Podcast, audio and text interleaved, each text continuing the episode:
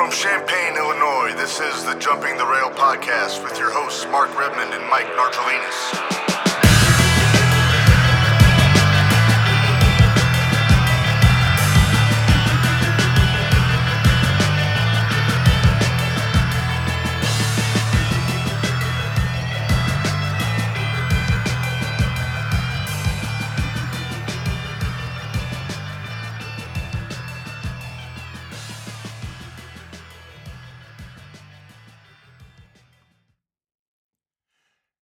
Welcome to episode number 20 of the Jumping the Rail podcast, coming to you live from Champaign, Illinois.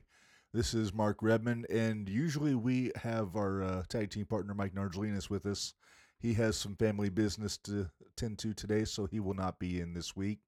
He will be back in two weeks, though, when we have Barry Horowitz joining us. But until then, uh, we got some uh, some guests coming and helping us out a little bit. Uh, Keith Gibson from Clubhouse Lounge Radio is going to jump in in about a half an hour and uh, kind of help me steer the ship a little bit. And uh, our special call in guest this week is the voice of the NWA, Joe Galli, which we're looking forward to. We'll talk about uh, the upcoming pay per view and uh, just the NWA in general. And uh, Marco, it's just you and me today. Yeah, you're in trouble. No. Yeah. So, just for starters, and we'll get into this more uh, later on after we're done talking to Joe. Uh, we have a birthday, and the birthday belongs to the one guy you've heard of, Marco. The one guy. Yes, the one guy.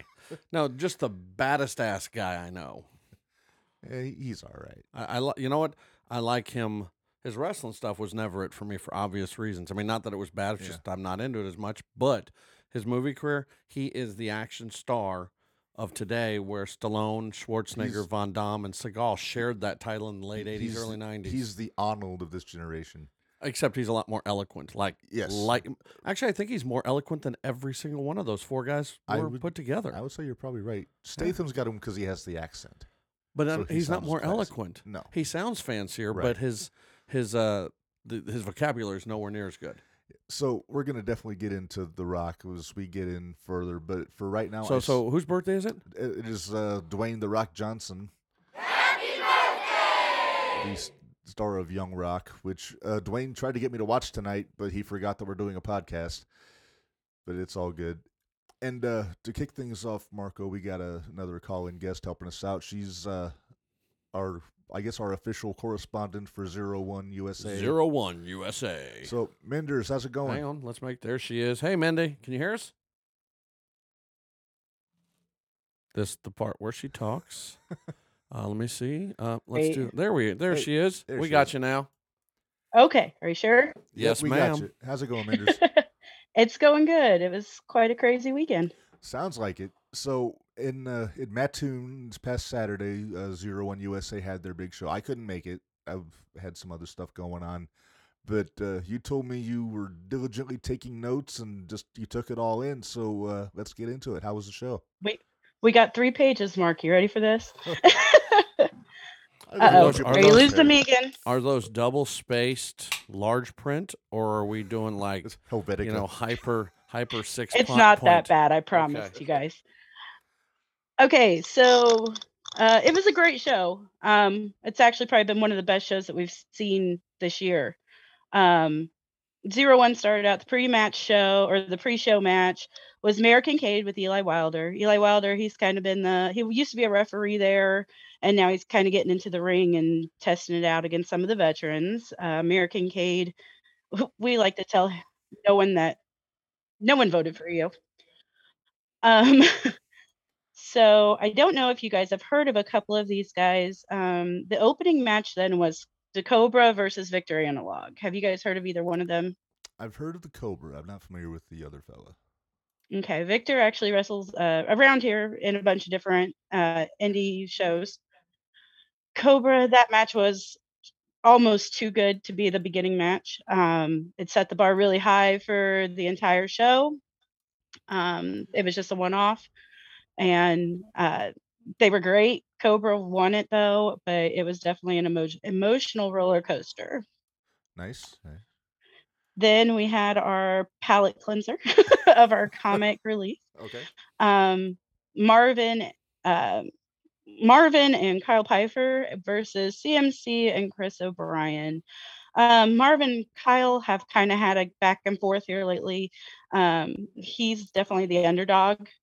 Uh, he is one of the members of the Low Life uh, security team. Okay. I don't know if you've heard of the Low Life. That's Jordan Perry and Joey O'Reilly. Actually, you've probably heard of Joey O'Reilly. He was on AEW Yeah, I've, against I've, Ar- Archer. I've seen some of the Low Life on the few zero one shows I've had a chance to watch on IWTV.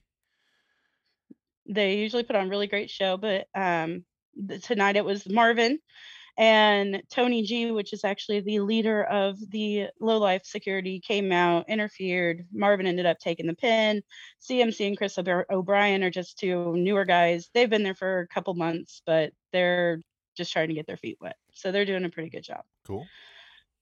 The women's match was Chelsea Durden, which I'm a huge fan of, versus Shazza McKenzie.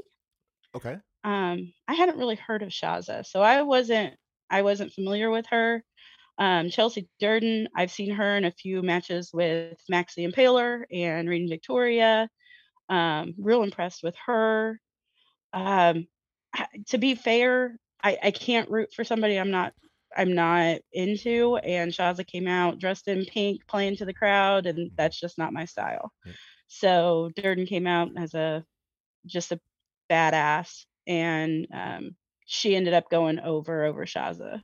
Okay. I think Uh, Shazza might be booked for GCW coming up, but I'd I'd have to double check with Narge because he'd know better than I would. But I've been hearing her name floating around quite a bit lately. I it, it's seen where she'd done a few things, but I hadn't really had a chance to watch her. And like I said, I was just kind of she was too A little too bubbly. face for me. uh, then we had the triple threat match, which was Anakin Murphy, um, the Illuminary Jacques, and Devontae Knox. Um, these guys are all some junior heavyweights that have um, actually fought against the champ, uh, Jim Carrot, in the past few months. And they were just doing a triple threat. They didn't say if it was for a number one contender spot or anything like that. Just, I think, just kind of to show their their showcase match kind chops. Okay. Um, but no one ended up winning that because Jimmy Carrot actually came out and beat up all three guys and they called the match. So Can we assume there's going to be a four way down the road between those four guys then, since there was a no contest? I'm not sure if it's going to be a four way. Um, I've got my ideas of where it might be going. I there with what the main event was because the main event was Jimmy Carrot versus um, Matt Fitchett out of St. Louis Anarchy um, AAW. Um, he so I'll get to that match here in a minute. Uh huh. And I think I'm not sure what'll happen because they're getting ready for Lethal Lottery in May. Nice. So I'm not sure how everything's going to play out. Uh, Lethal Lottery's uh, not nearly used enough uh, staple for the old WCW. I, I'm always down for Lethal Lottery stuff.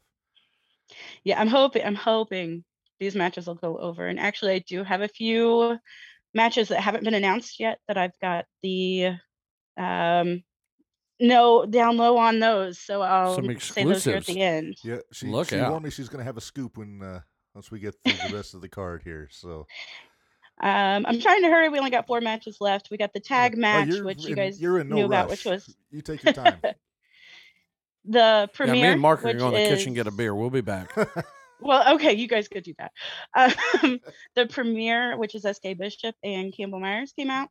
Um, Camaro was not there this this time. Mm-hmm. Uh, from what I heard, he was facing Josh Alexander down in St. Louis. I saw So that. I don't know how that turned out, but I bet it was. A I hope a it went well. Yeah, Alexander's one of my favorite guys in the business right now, so I'm sure that was just a real banger of a match. I'm hoping to find some video of it here before too long. Uh, if you find it, you better send it to me too, because Oh, I really want to see it. If I find it, it'll go on the page on Facebook. So Works for me. Yep. Hey, Dwayne, Um, Kyle, and Hammer, we do see you guys. um, the premiere, so they came out. They were supposed to fight Country Air, uh, but Premiere came out and told the audience how Country Air really didn't deserve a title shot, so they didn't even bother to bring their belts. and told them that they weren't getting one tonight either. Country Air's Doc Simmons and Zach Hendricks. Um, I think they're down around the St. Louis area also. Um, so they ended up having a fight. Well, while Premier was doing their talk out in the ring, you hear chains going on in the back, and Conley, which we'll talk about here in a minute too, um, is kind of their lackey. He's been their muscle, um, beating up the guys before they get in the ring Mhm. um, to make it easier for the Premier. Nice, nice. So, How mean. uh, go ahead. Oh, I just said, how mean. Oh, it's great. It's awesome. um, so the premier uh country air got drug out by a chain and thrown into the ring. Um, the match went great. Premier does a lot of the old school tag team stuff, yeah, slapping the hands to make the refs think that they've tagged in and out. oh yeah. Just a lot of the good old stuff. Yeah, they're a Uh, really cool throwback tag team. I enjoy them. they're very good. I I enjoy them also. And but anyway, uh, Country Air actually ended up winning, so they have earned their chance at a tag match. Nice. Um, and I believe it's going to happen in May. Okay. So that was one of the matches. Um, then we had our intermission. Then we come back. It's Joey O'Reilly and Sabin Gage. Um, I know you said you've heard of Joey O'Reilly. Mhm. I don't know. Have you heard of Sabin Gage? I have not. Okay. He's um, actually been training with Ali, Mustafa Ali, Okay. up in Chicago. So Very nice. um, he's really good. He's a he's a cruiserweight uh, or junior heavyweight. This match was fine. Um, it was more to pay fan appreciation, just because since um, Cam- or Camaro wasn't there. Joey won a tournament last month that he's supposed to get a title, title shot at the heavyweight belt, but I'm not sure when that's supposed to happen. Um, but Sabin's been fighting really well. Um, I, I hope one of these days they'll actually maybe give him a push at one of the titles. He was in with a lot of the junior heavyweight stuff last year when Lander had the title. Um, so I'd really like to see them kind of push him a little bit. Okay. Conley and Lander, Mad Dog Conley and Jake Lander. Um, Jake Lander, he's done a few things up at Evolve. He's been in a couple matches up there. Conley's been doing a lot of stuff here around um, independently, but this was a bloodbath. It was a complete bloodbath. Nice. It wasn't is- intentional. Right. It was definite hard way. So this is the one you sent me the if- pictures of earlier, right? Yeah. Okay. Um, and actually, I I'll I'll just tell you guys about it. it. They just beat the living crap out of each other. It was no holds bar or no disqualification, so it was just basically, uh, I'm gonna kill you. That's how it's gonna go. Um, Zero One uh, actually released at six o'clock on their YouTube channel the enti- the match in its entirety. Um, it also the zero one actually apologized for the match because of how I had- much blood there was in I it. had seen that. and they did that on their page yeah uh lander went over in that one sorry if i just ruined that for everybody Oh no, no, no spoilers. But uh, so I think Lander- after it's happened, considering it's not nationally televised, and right. probably Dwayne is probably not trying to find a copy on YouTube. No, I think you're okay to it'll give us probably the be a few weeks before it's on IWTV. But uh, so Lander is probably the number two guy behind Camaro in the pecking order, I would say, right? right now he is um and he's really good and see the thing is that bloodbath happened and there was still a main event Oh, that wasn't even the main event. that wasn't the main event Wow. Did they get out the bleach? uh they did actually they Yeah. did a lot of cleanup that was about 10 minute break in between to try to get there everything cleaned be up no so DNA could do- left behind. oh, I'm sure there was some still left because there was a lot of blood, but they uh they they did get things tried to get things as sanitized as possible. I was really pleased with how well they were trying to get everything situated. Um, the main event was actually the gunslinger Matt Fitchett versus the champ Jimmy Carrot. Okay. This is for the junior heavyweight championship. This is junior heavyweight, yes. All right. Oh, did, did lose Menders just disappeared, I think. Uh oh. Yeah, her connection shows, but Menders, if you can hear us, you might have accidentally hit mute or dropped your phone in a bathtub, or I don't know. I hope not in the bathtub. Then we don't know what she's doing right now. this is true. I mean, she's talking wrestling. She could be doing anything right now. This is her leaving the listeners on the edge of their seats. to- Ah, this is the This is it. The spoilers are coming next. Uh, let me see. I'm looking and everything's good, but uh, no, she muted and unmuted. Uh, Okay, Zoom is not muted, so she's on it. Yeah. Let's see.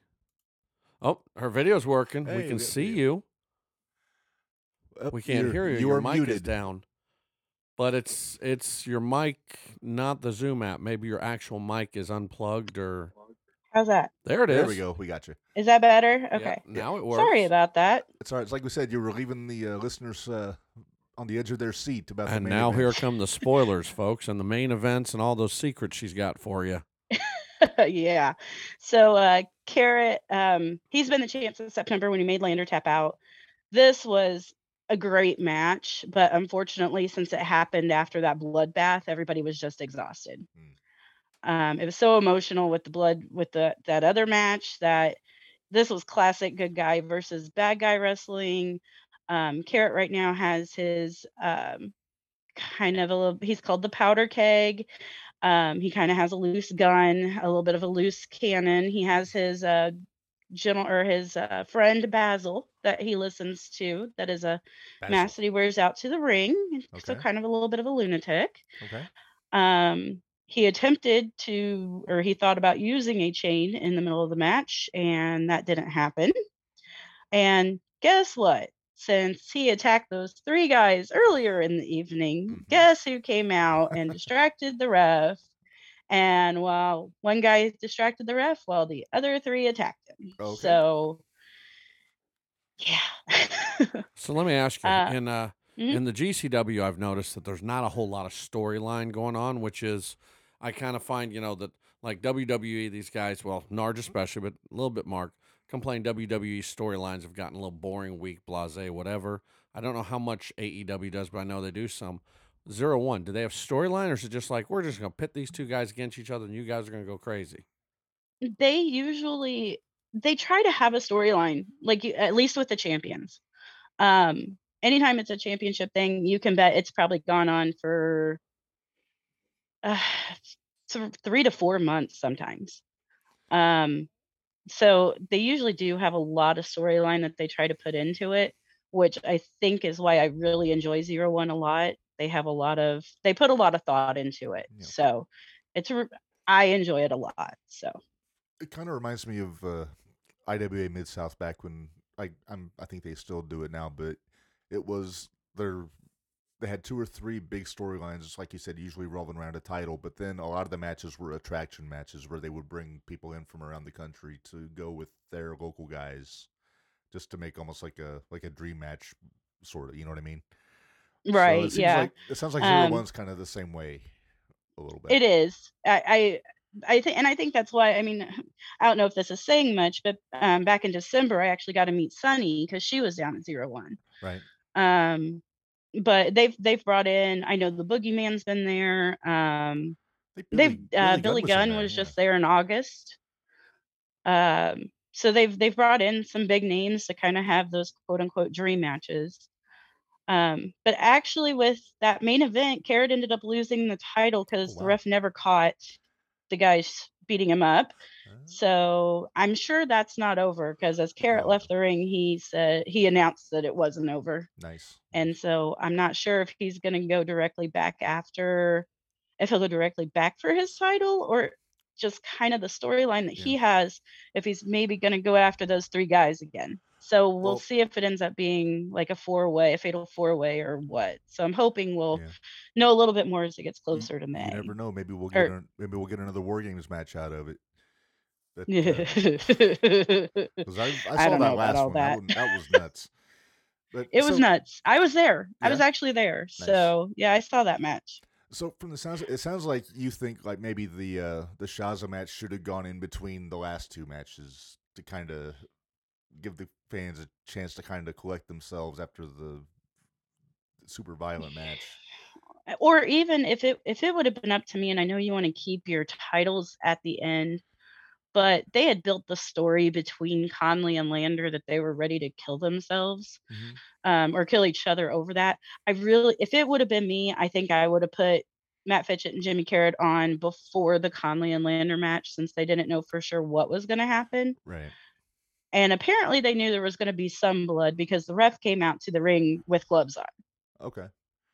So might have just if you knew there was going to be some blood, just to kind of keep everybody safe, I feel like they should have done the Conley Lander match last. Yeah, and like we were saying, Lander, aside from Camaro Jackson, is probably the top guy in the in the company, so it makes sense to have him in the main event. But Yeah, but yeah, I'm gonna keep an eye. Hopefully, that show gets put up on uh, IWTV pretty soon. And for the people that are listening, it's uh, Independent Wrestling TV. It's an app on your Amazon or on wherever on your phones, where you can get a ton of really cool indie promotions that put their shows up on there, so you can catch up and see what's on there. And that's where I get a chance to see the uh, the Zero One product. So that and uh, they have their own YouTube page, and they actually put more up on the YouTube page than they do their IWTV here recently. okay, I'll have to check that out too. Um, and I'll send you guys the link if you want to put it up on the. on the Actually, Yeah, put it page. put it Yeah, in the chat go here. and- I say just uh, yeah, either put it in the chat here or just Okay. if you want to post it to our page separately, you know. Yeah, that'd be Okay, great. I can do that here in just a second. I've got a bunch of things open on my computer, so right. Close um, down the uh, porn hubs. Close them down. We don't want to listen to moaning no, come through the mic. Marco. Um, She's not Joe. so do you No. guys want the scoop Yeah, on you- what is to come? Now you promised us scoops, so you, you can't get out of here without giving us the scoop. So All right. So and, uh, the two sh- there's two shows the end of this month, and that's Saturday the 28th. All both of these are going to be at Mattoon at the Burgess Center. Um, so far, uh, as of I have heard from Dave today, Saturday the 28th, the only match that has been scheduled so far is Cobra versus Gary J. okay, And I I don't know if you've seen Gary Jay, but he's kind of been around a lot. He's really good. I'm real excited about that match. And then Sunday, um, Gary's going to have a rough weekend because he's got Conley then again on Sun Conley from the Lander match on Sunday. okay, Um, and then the big thing that I thought was really cool, MLW's national open weight champion Alex Kane oh nice, will actually will be making his zero one debut against Camaro Jackson. nice. Is I'm assuming that's gonna be for the uh, for the title. I, I don't know if it'll be for the title or not. That they did not tell me that. What for the MLW title? Oh, no, for the no, for the for the zero one title. I, I figured the MLW. title yeah, I probably won't be know. I was just giving you a hard time.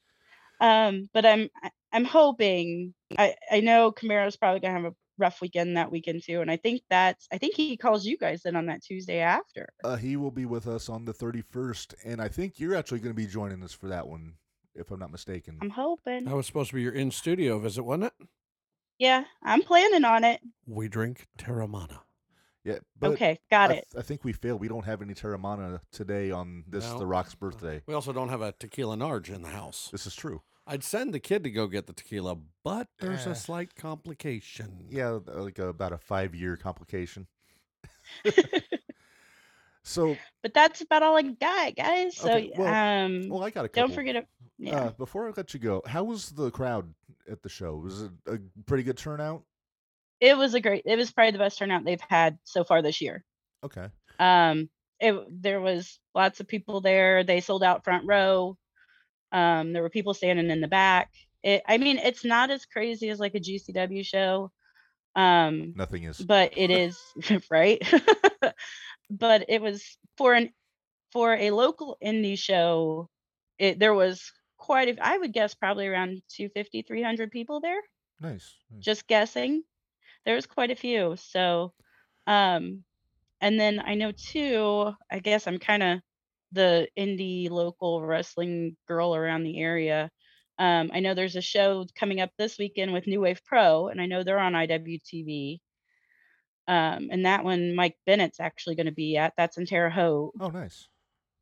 And then in two weeks, on the 20th of May, is Hybrid Wrestling.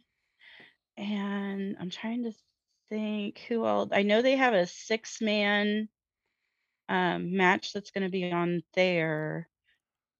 But I've kind of, I guess I've kind of taken up going to all these little, the, the smaller shows, and it's, they're so much fun. And they don't cost a whole lot. Everybody that's there is awesome.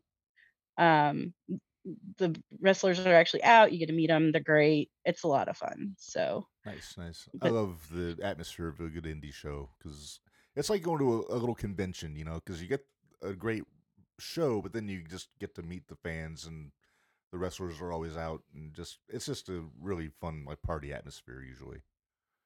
yeah, so everything's going on. Oh, I was just I just found it that uh, for the six person hybrid eliminator, which is going to be for the title. I don't know how many people you might have heard of some of these people. Aaron Atlas is one of them. He does a lot in the Indiana area.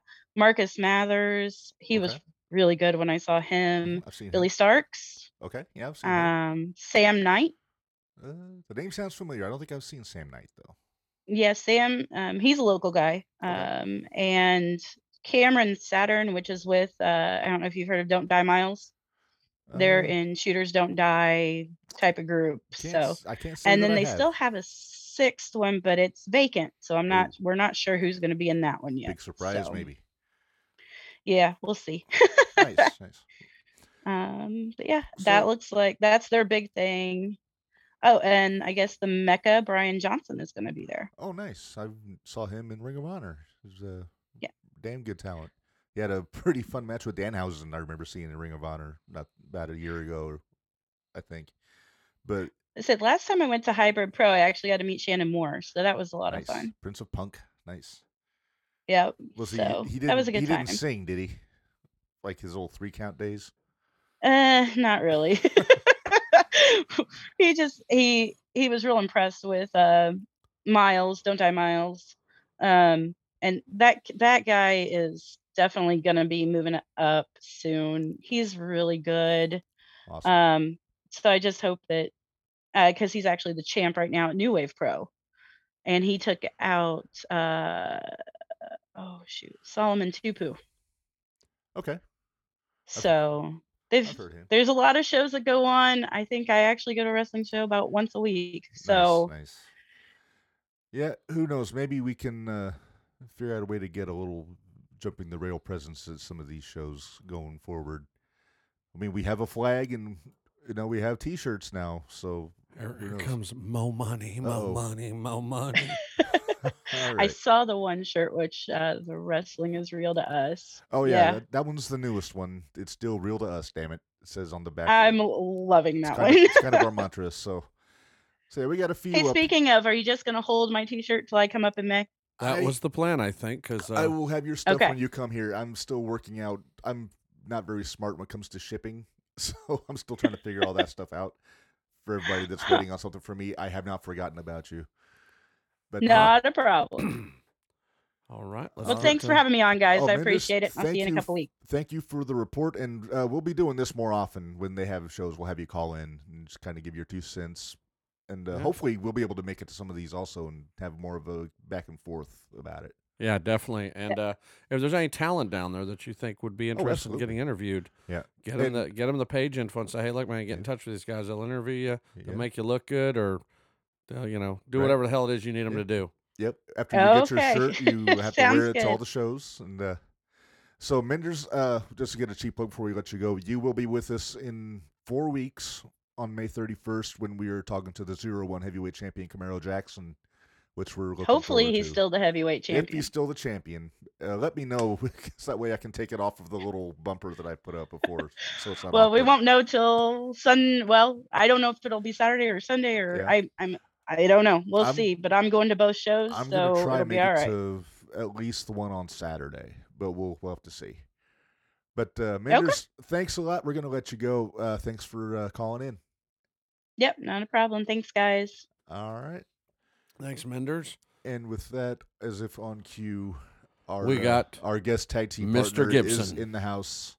The KG. czar, That's no no money to you tonight. the czar of Clubhouse Lounge Radio. Keith Gibson is with us. Keith, how's it going, buddy? Right. Good. That is mo money to you, both of you tonight. Okay, Oh, Mo I'm Money. in character tonight all night long. All right. All righty then. no, no. I'm kidding. I'm good, guys. How are you? Oh, we're great. We're we're Nargilus, so it's a little more quiet here. I don't have to listen to anybody talk about how great Hulk Hogan is for once, which is nice.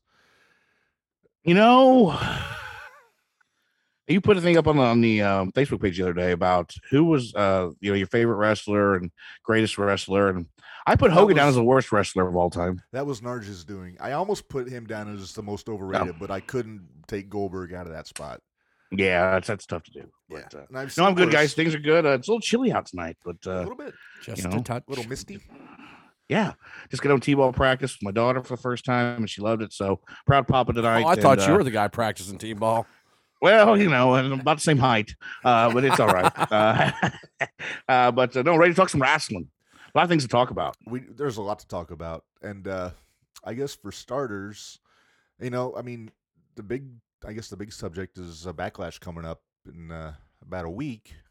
Big pay per view This Sunday, yeah. this coming Sunday. Uh, the big thing is they changed the main event. It was supposed to be a tag team unification match, but they changed that to a six man now. I'm not sure why.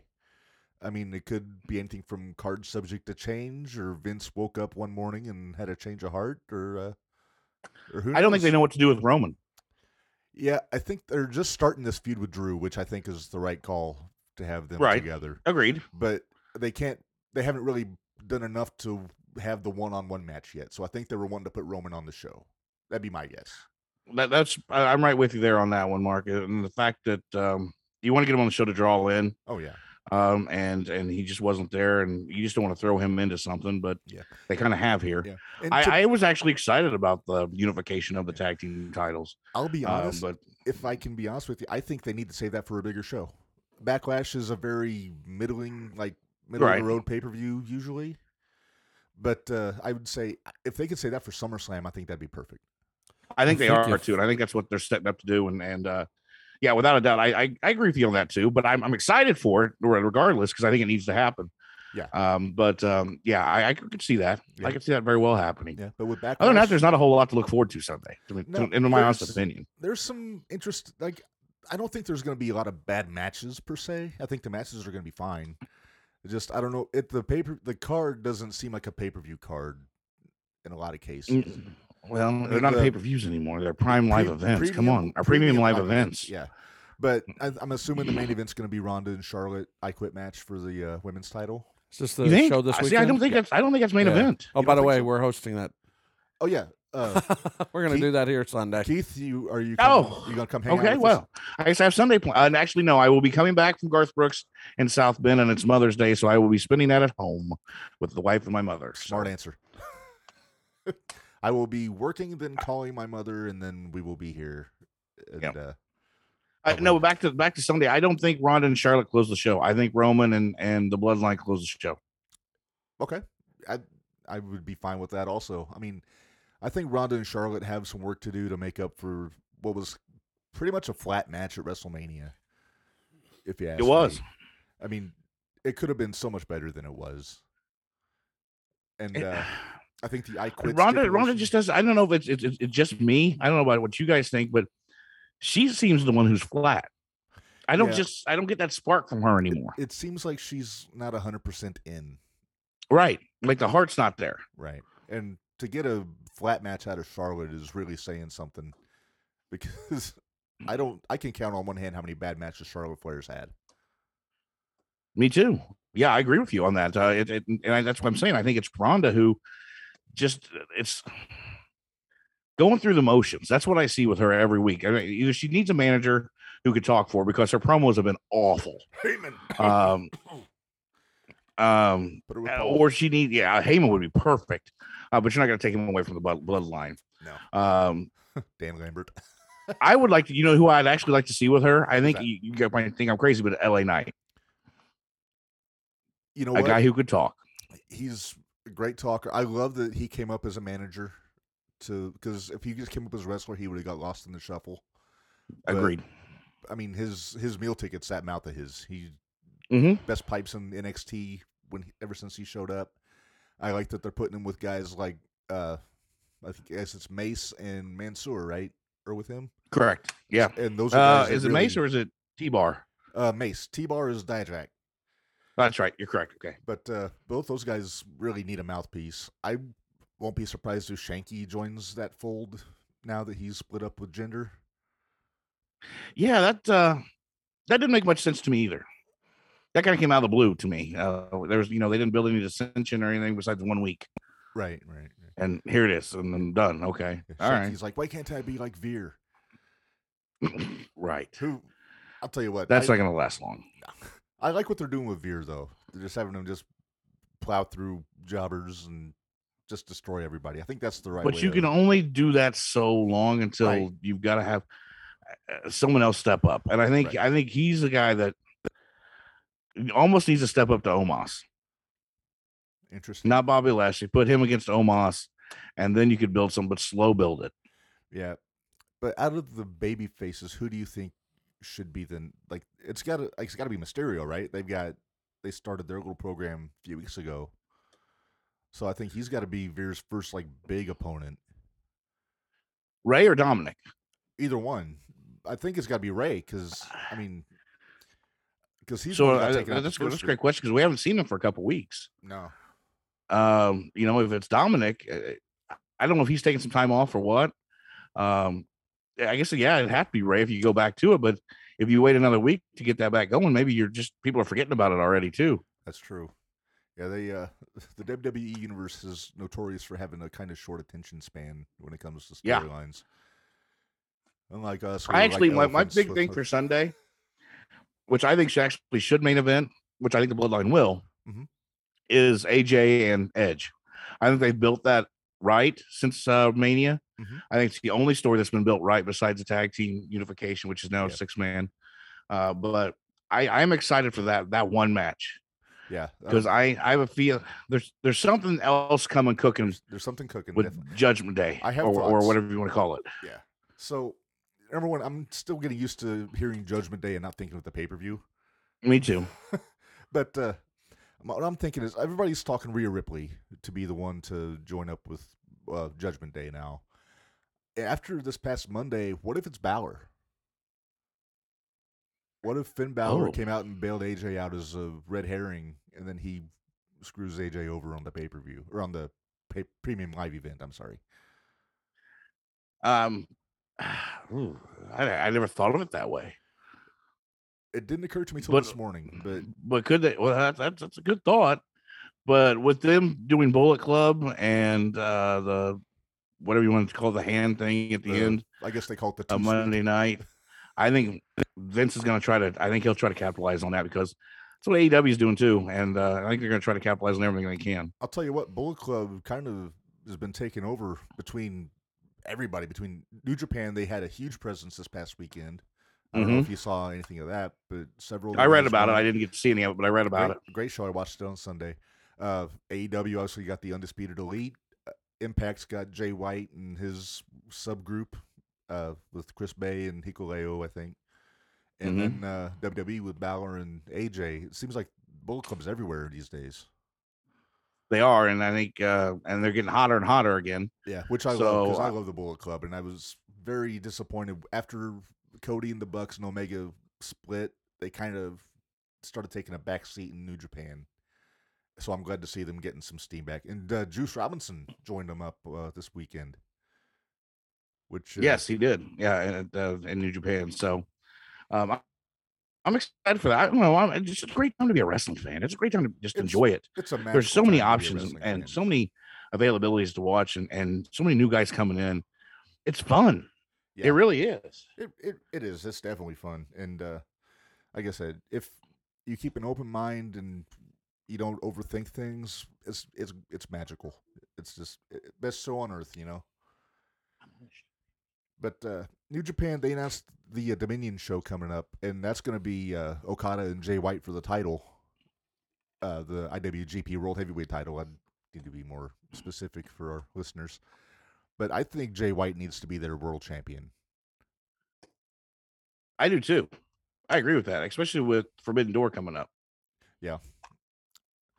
And I, I I'm I'm anxious about pay per view as well, and I'll call that a pay per view because it is a pay per view. is a pay per view. Yeah. yeah um i am there's so many different things i could do with that pay-per-view and so many different matchups and so many different guys they could bring in and, and it's just i'm i'm excited for that just to see what they do with it if they do it correctly it could be huge Yeah, I'm I'm guilty. I I talked a little shit last week after they announced it. I, I put my money where my mouth is. I I booked my my dream card for that show and dared Tony to do better, which I think Nerd It's all right. tired of me talking shit. to Tony Did he? Khan. I don't know. He hasn't announced any matches yet. so- Oh, okay. But I put I've I've got my thoughts what I want to see on that show, and if it was up to me, it'd be a ten hour show over two days because there's so many people. you could, uh, like you, to you see. could, yeah. Well, yeah, I'm right with you. Why not? Why, if you have this opportunity to do this, why not do what WrestleMania is? I mean, this is a once in a lifetime opportunity to really stick it to. WWE. I'm telling you, and it's not even about sticking it to WWE. This is about giving the fans something that they haven't seen, which is a legit card with dream matches that they can. Well, Really and it also helps build the brand overall. Both brands. I mean, New Japan is starting to get their foothold back in the U.S. with their mm-hmm. access deal, and there's this Forbidden Door concept that Tony's been doing for the last year has really been falling flat for the most part, if you ask me. And this is a chance for him to really double down and make something out of it. Well, that's what something big has to happen out of that pay per view. Without a doubt, something big has to happen because it. I I I don't like keep saying this. I don't like agreeing with you this much, Redmond. Um, uh, the fact that it has fallen flat. Uh, you know, the Forbidden Door, great. You know, but what really has a Forbidden Door been? it's been honestly Impact has done better with it than AEW has. I, I agree. I I actually enjoy. I think Impact's a great show. I agree with you. They've been. I did you watch the Rebellion pay per view? I have not got to watch that yet, It was very. but re- I heard it was good. It was very good. The main event was awesome. Moose and Josh Alexander for the world title. Uh, but yeah, there's things. Briscoe's showing up in Impact now, so they're going after the tag titles. So I think Impact, their worst thing that could happen is be on Access TV. They need to have a better platform because not everybody gets it on their cable setups. Yeah, Right. Access TV, Mark Cuban's network, which is only available on some networks. Right. So people are just all they're hearing about is Impact, and they're just thinking about when like Hulk Hogan TNA from 2010 that was the drizzling shit. Awful, But I mean, awful. But it maybe it had one of the best promos ever with, with Jay Lethal and Flair. But oh, yeah. uh, besides that, Yeah. know, uh, but Then- no, then they fired Impact's him been good lately. I think they, I they have done a great job of opening that forbidden door and bringing guys in that you you don't expect. Guys from ROH, guys from New Japan. Where Tony hasn't really, and I'm a big AEW fan. I really am. I enjoy it more than Raw here than SmackDown lately, Yeah, um, especially like for the last probably four or five months. Yeah, I Uh, mean the shows have been. I think the show it's like the booking has been lacking the last few weeks, but overall I enjoyed AEW. It's. Uh, I mean I love the roster. They got they're loaded with talent, but it's just about finding the right way to use these guys. Yes, yes, and I agree with you. The last couple weeks have been, eh, and ratings have shown it. Right. Last Wednesday was one of the lowest ratings they've had. I think it was a three point seven. Something like that. Uh, Yeah, so it, it wasn't real great. yeah. Uh, But uh, damn good you main know. event. Uh, I'm glad to see Scorpio Sky get the TNT title back. Hopefully, that's not going to be a juggling act like the 24 seven championship where every other week Let's it hope. changes. Because Scorpio's good. enough. I think Scorpio could have a good run with that title, I wish they'd make Rampage two hours. and not at nine o'clock at night on Friday. Right. Yeah. I uh, mean, we y- said it yes. 6:05 on Saturdays. Come on. I am. I'm ready for six. I AM? I think it would be PM. perfect at six oh five on Yep. Saturdays. I mean, it's tr- it's tradition. I mean, Tony Khan's a self-professed super fan, so he knows about WCW Saturday Night back in the day on TBS, and he's got that Turner influence now. He can say, "Hey, let me have a show on Saturday afternoons at 6:05." The only thing he's going to run into is Braves baseball Uh, they don't have they play a lot on of TBS. three oh five, but they aren't on TBS much anymore either. No, I mean, In fact, I don't even think they're on TBS anymore. I think they're No, have their own Sunshine Network or something like that. I think the only baseball they have, I think they may have a game of the week every now and then, and then they have the playoffs. Well, Right, TBS and so- TNT are heavy into the NBA, though. Uh, TV, TNT is TBS doesn't do NBA. Really? They'll do the tournament, the NCAA tournament, I think. Oh, but they're not doing the, the pro stuff at all? No, that's just been TNT's Okay. thing. But I mean, it's just TBS and Saturday evenings is just tailor made for uh for wrestling. It is. It is for Rampage, especially because I don't watch it on Friday nights. No, neither do I. I watch the highlights on YouTube and Yeah. And I don't watch AEW Dark. I don't. I mean, I'll read about it, read read results, and read what happened, but I'm not gonna spend my time doing it. It's not because I I don't enjoy who's who's on the shows. It's just because it's a lot of wrestling a week Yeah, I mean, and a lot of time. yeah, I agree with that. I mean, I used to watch Dark every week, but then after a while, it got to be in like two two hours or so on YouTube. It was like ten matches. I'm like, I gotta space this out a little bit more. And Well, that's uh, one thing with Rampage only being an hour and being at nine o'clock is the fact that you weren't able to really move or progress any any storylines at all. I mean, it, except for Dan. needs, I don't know. Some needs there's a needs a change somewhere in there. Yeah, I mean, right now the best thing on Rampage is Hook and Danhausen. Right. Which is fantastic. Yeah, love Danhausen Danhausen. Love that Danhausen. You know. But uh, And Hook, I mean, he, he didn't have to say five words, so no, he's like his dad. I still know? don't. I still don't get the hype over him. I don't. I'm, I'm still trying to figure that out. But I think whatever. He's getting there. I mean, in the ring, he's damn good, and he just has the five minute match or so. Just gets uh gets his stuff in. I'm waiting to see him really get tested with somebody credible, like in the ring. And I love right, that's why I don't get everybody's all, all hyped up about him. He hasn't done anything yet. no. Show me something. I know Narge is big on him. Huge. He said he's a, a hooker or whatever. He's a hooker, or yeah, whatever he- they call him. He now he's Uh, announced he- he's he is a hooker hooker. Hey, we're not talking about that job Narge had to do while he was looking for work. Good lord. hey, we're in the same boat, so it's all right. Really? You got to do what you got to do. Yeah. But uh, but no, with Uh, but uh, I I'm trying to think of I don't know if you saw this. I com- I posted this on Facebook. Stu Grayson has been let go from AEW. I saw that today. What the hell? Why would you do that? of all the people, why Stu Grayson? Because this is a guy that they, they didn't even scratch the surface with, but probably No. hold for hold bell to bell, probably one of the top five guys in the ring in that company. And that's just my opinion because I've always been high on him ever since. I, I you know what? I have never seen him. Uh, I, I didn't know who he was until he came to AEW. He's one of the originals, Mhm. but he's never put on a bad match. No, He's never uh, every situation he's been put in. He's he's grown and morphed into that character right? that he needed to be, looks good. and he's a, he's a, yeah he, he- in shape. It's not like he's overweight or anything like that. Like It just it's weird that they're letting some of these guys, the originals, go. Who I don't know. I, I Right. that's my only only big thing with the AEW is they're trying to bring in all these big names. And that's the same thing WCW did, and it's the same thing that that drew them to being defunct. And I don't want to see that happen. But you got to create your own stars. That's how Vince grew it, uh, somewhat. But uh, you know, he he created Stone Cold. He created. He didn't really create Shawn Michaels, uh, but you know, Bret Hart and those guys, they all came in, but Right. they were young when they did it, and he grew them to that. So Narge, who I could just be don't calling in instead of just commenting. I'm sure he's doing something else, is why he ain't calling. But uh, he says that it has to do with money. They couldn't come to terms on the money. It's that simple. Well, money talks, as the old cliche goes. And he says uh, Tony has proven he isn't going to pay for some guys past a certain point. which was actually smart. Yeah, 'Cause, it I mean, We've said, and many people have said AEW is too loaded, like with the roster's too bloated right now. So it makes Yes, sense I to do- cut think the so. fat a little bit, but I, I just worry that Tony's going to cut the fat in the wrong place. yeah, can cut my fat? I mean, but I mean, Janela being gone makes sense. I mean, he's got uh, he's doing all the GCW stuff. He's he's going to be fine. Grayson's going to. I think Grayson should go to Impact. That's where I think he, I think that's the best fit for him. Is Impact, not WWE, not anywhere else. I think Impact is a good fit for him. That's a, that's a good call for you. And and I'm not saying he needs to go and jump right into a main event program, but if I can get a match between Stu Grayson and Josh Alexander, I'll be a happy boy. Because I think it's. I think we all would. That would be a heck of a match.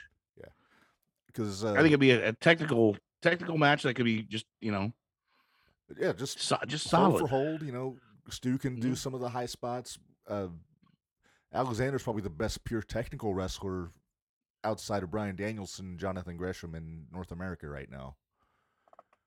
You know, one of my favorite matches I've I've I've watched in a long long time was FTR's one on one uh Oh, last week that- on Dynamite. Wasn't that good? I enjoyed it. I enjoyed that thoroughly. so good, and uh, I loved all the little nods to the Bret and Owen match from WrestleMania Mhm. in that match. I you know I, while I was watching, I'm like, that's WrestleMania 10.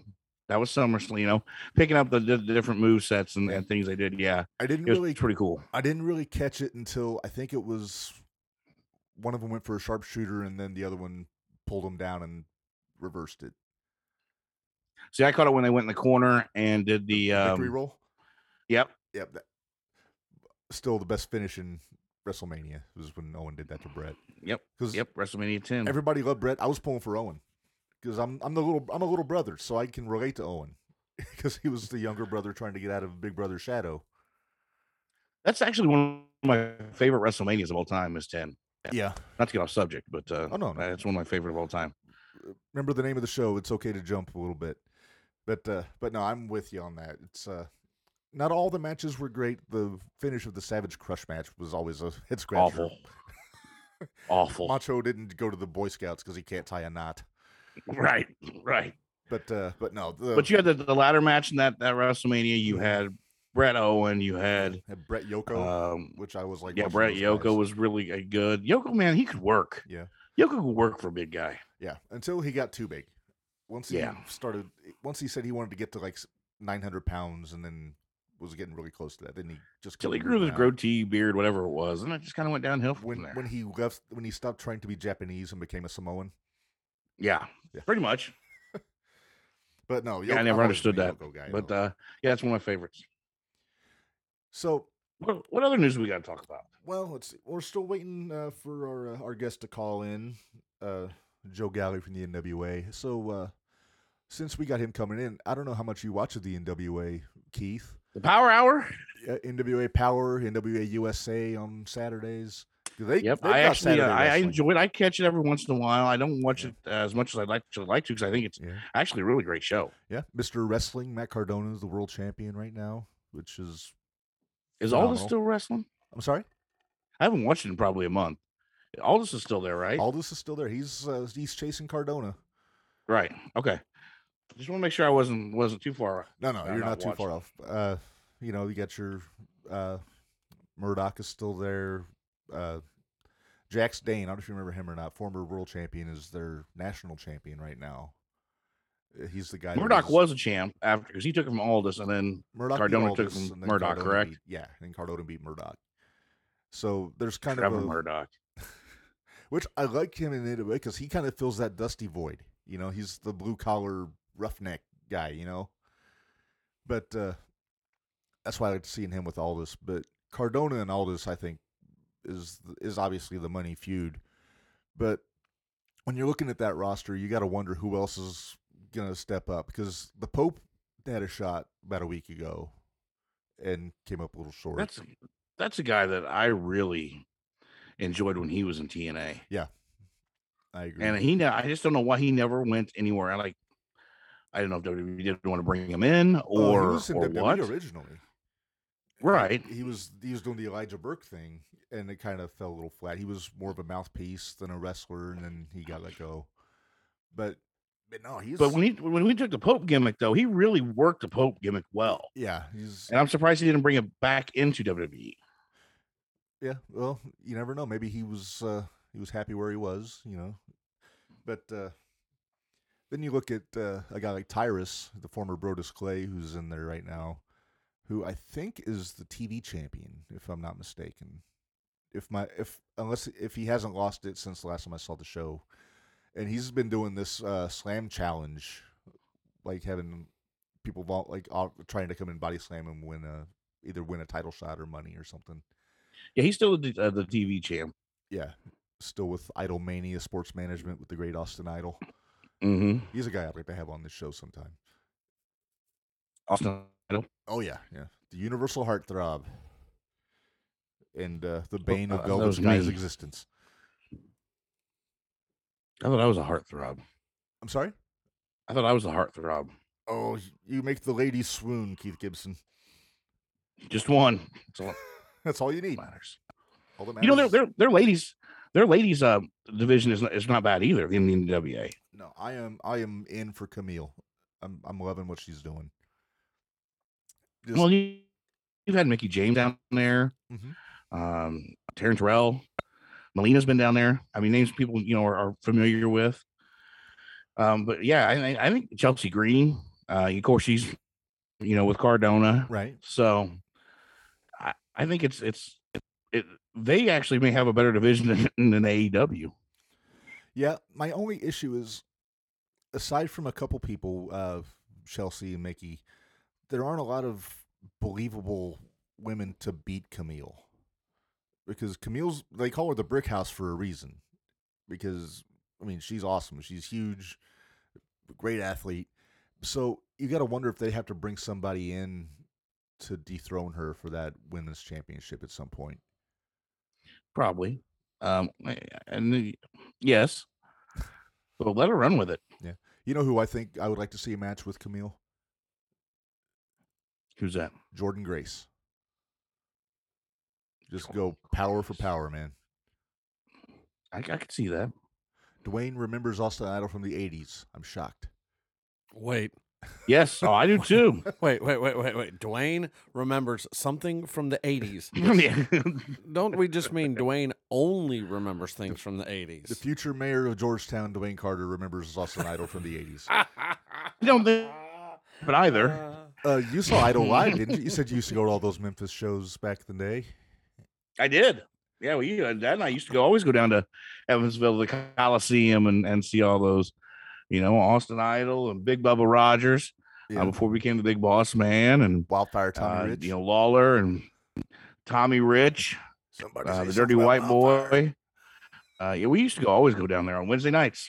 Nice, nice, nice. Loved it. I Uh, love it. And they're doing. I saw they're doing a show down there not too long. Not maybe it was NWA or somebody's Uh, doing a show at, at the Coliseum GCW is going to Evansville. here soon. Yeah. Who was that? GCW. They announced Evansville. I forget. the date. GCW. That was it. Yeah, yeah. It was GCW. And I was like, holy crap, they're going back to Coliseum. You know how tempted I am to Which is just pretty buy cool. a like a cheap like old school bus and just cart people down to wrestling shows. That'd be awesome. Uh, Dwayne, you know us too well, my friend. Just from seeing your comment, I knew y'all was going to jump on that. Of course we were. It's what we do. But we won't When get are into they it in. Evans? I'm looking. I'm looking that up right now. What's that? I'm looking up when they're in Evansville. I forget when that is. Yeah, I forget. Uh, Narge, you are in the thread. You probably know this off the top of your head.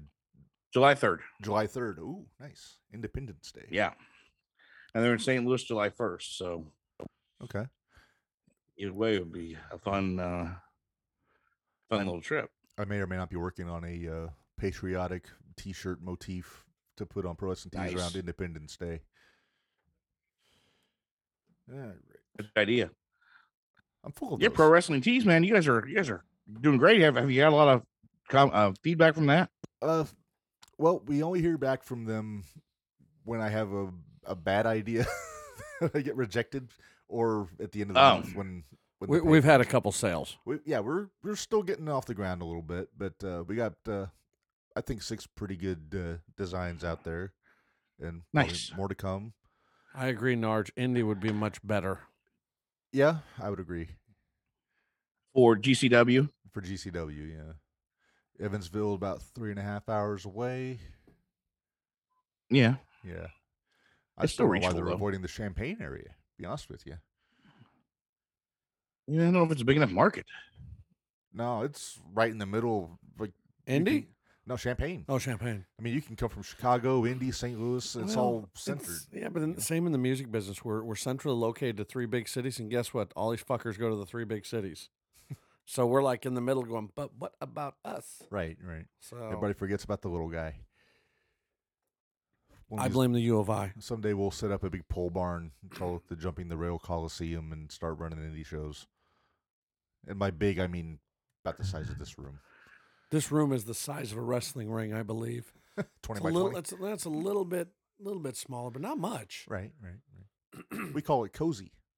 Right. That'd be awesome. I I, I do miss. I I miss. I know you had uh, they talked zero. You guys talked zero one before I was able to come on this evening. Uh, but um, I miss those shows in Champaign, man. Yeah. I do. I, I know Dave and those guys are doing shows down in Mattoon and stuff, and but I miss having them at uh, Food event, right? Uh, Fluid Event Center on, on Yeah. Thursday nights. You know, I'm because so- I, I was involved with them too. But I go down there, and even before that, I go down and watch the shows Yeah. every week, every other week. You know, but I was a regular um, just because it was good wrestling. It was in my hometown. Why wouldn't I? And um, right? I really, uh, you know, Fluid Event Center's not even there anymore, really. No, mean, it's there was- in structure, but- when I found out that they weren't, they'd sold the building and somebody made an office out of it. It's an internet provider now. Yeah, 'cause Pavlov Media. That's just what. Yep. That's what we need. Another internet provider. Actually, we did at Right. that point. Yeah, yeah. now CCG, we have that's who I, fiber. that's who I have now. That's who I. That's, that's who does it. So, um, Fiber that's what I'm on keep with you guys. But anyway, no, I just I think there needs to be some place. I, I don't know of a place in Champaign that could hold it. I mean, the Round Barn Center. I've never been inside there. Uh, my No, wife no, tells no, me it's no, not no. that City big. Center, City Center would be the ideal location. It's a big enough. That's what uh, I've space, always said. Uh, but it would. I don't know. Uh, uh, so the capacity of the room empty is about 850 to 1,000, depending on you know who the fire marshal is that day, type of thing. Uh, but you know they got the big stage there, so they could technically wall off the stage in such way. Why would you? a- No, use the stage. No, I mean Like a they ramp would- down. the That's what I'm talking about. That's what I'm saying. Wall it off yeah. as in oh, okay. put. I got draping so they Okay, could use yeah. as a dressing area and they could come out that way. Guys can jump Put the, ring in the middle of the room, but I'm just not sure then what the cap becomes. But they do have that upper mezzanine. Mhm. So I mean, they could, you know, they could they could conceivably do it at a place like the city center, um, and I think there's a market for it. I think there's definitely a market. I do too. And of course, Um, there's always the National Guard armories around here. Right. There's two. There's there. those. Uh, but yeah, I think I think that the city center is probably the closest to ideal location for it. Uh, they are all concrete floors, so you wouldn't want to have guys throwing each other around on the floors. Hasn't stopped them before. Well, True. city center might say no unless you sign a bunch of waivers. Which I'm I'm sure that they have to everywhere else they go. Right. a lot of clearances and things, but Shit, I know could- when I could rent hosted the show down south, it, you know, we did it in a, in a high school gym, and we we didn't have mats down or anything, and, and I got I got body slammed on the wood floor on the gym floor. It hurt. It hurt bad. Uh, I didn't know why I did it, but I did. I got to imagine. Um, but uh, all the yeah, I know don't couldn't imagine a concrete floor. I mean, that's even worse than wood. Right. There's no give whatsoever in Absolutely you no know, a give. concrete floor.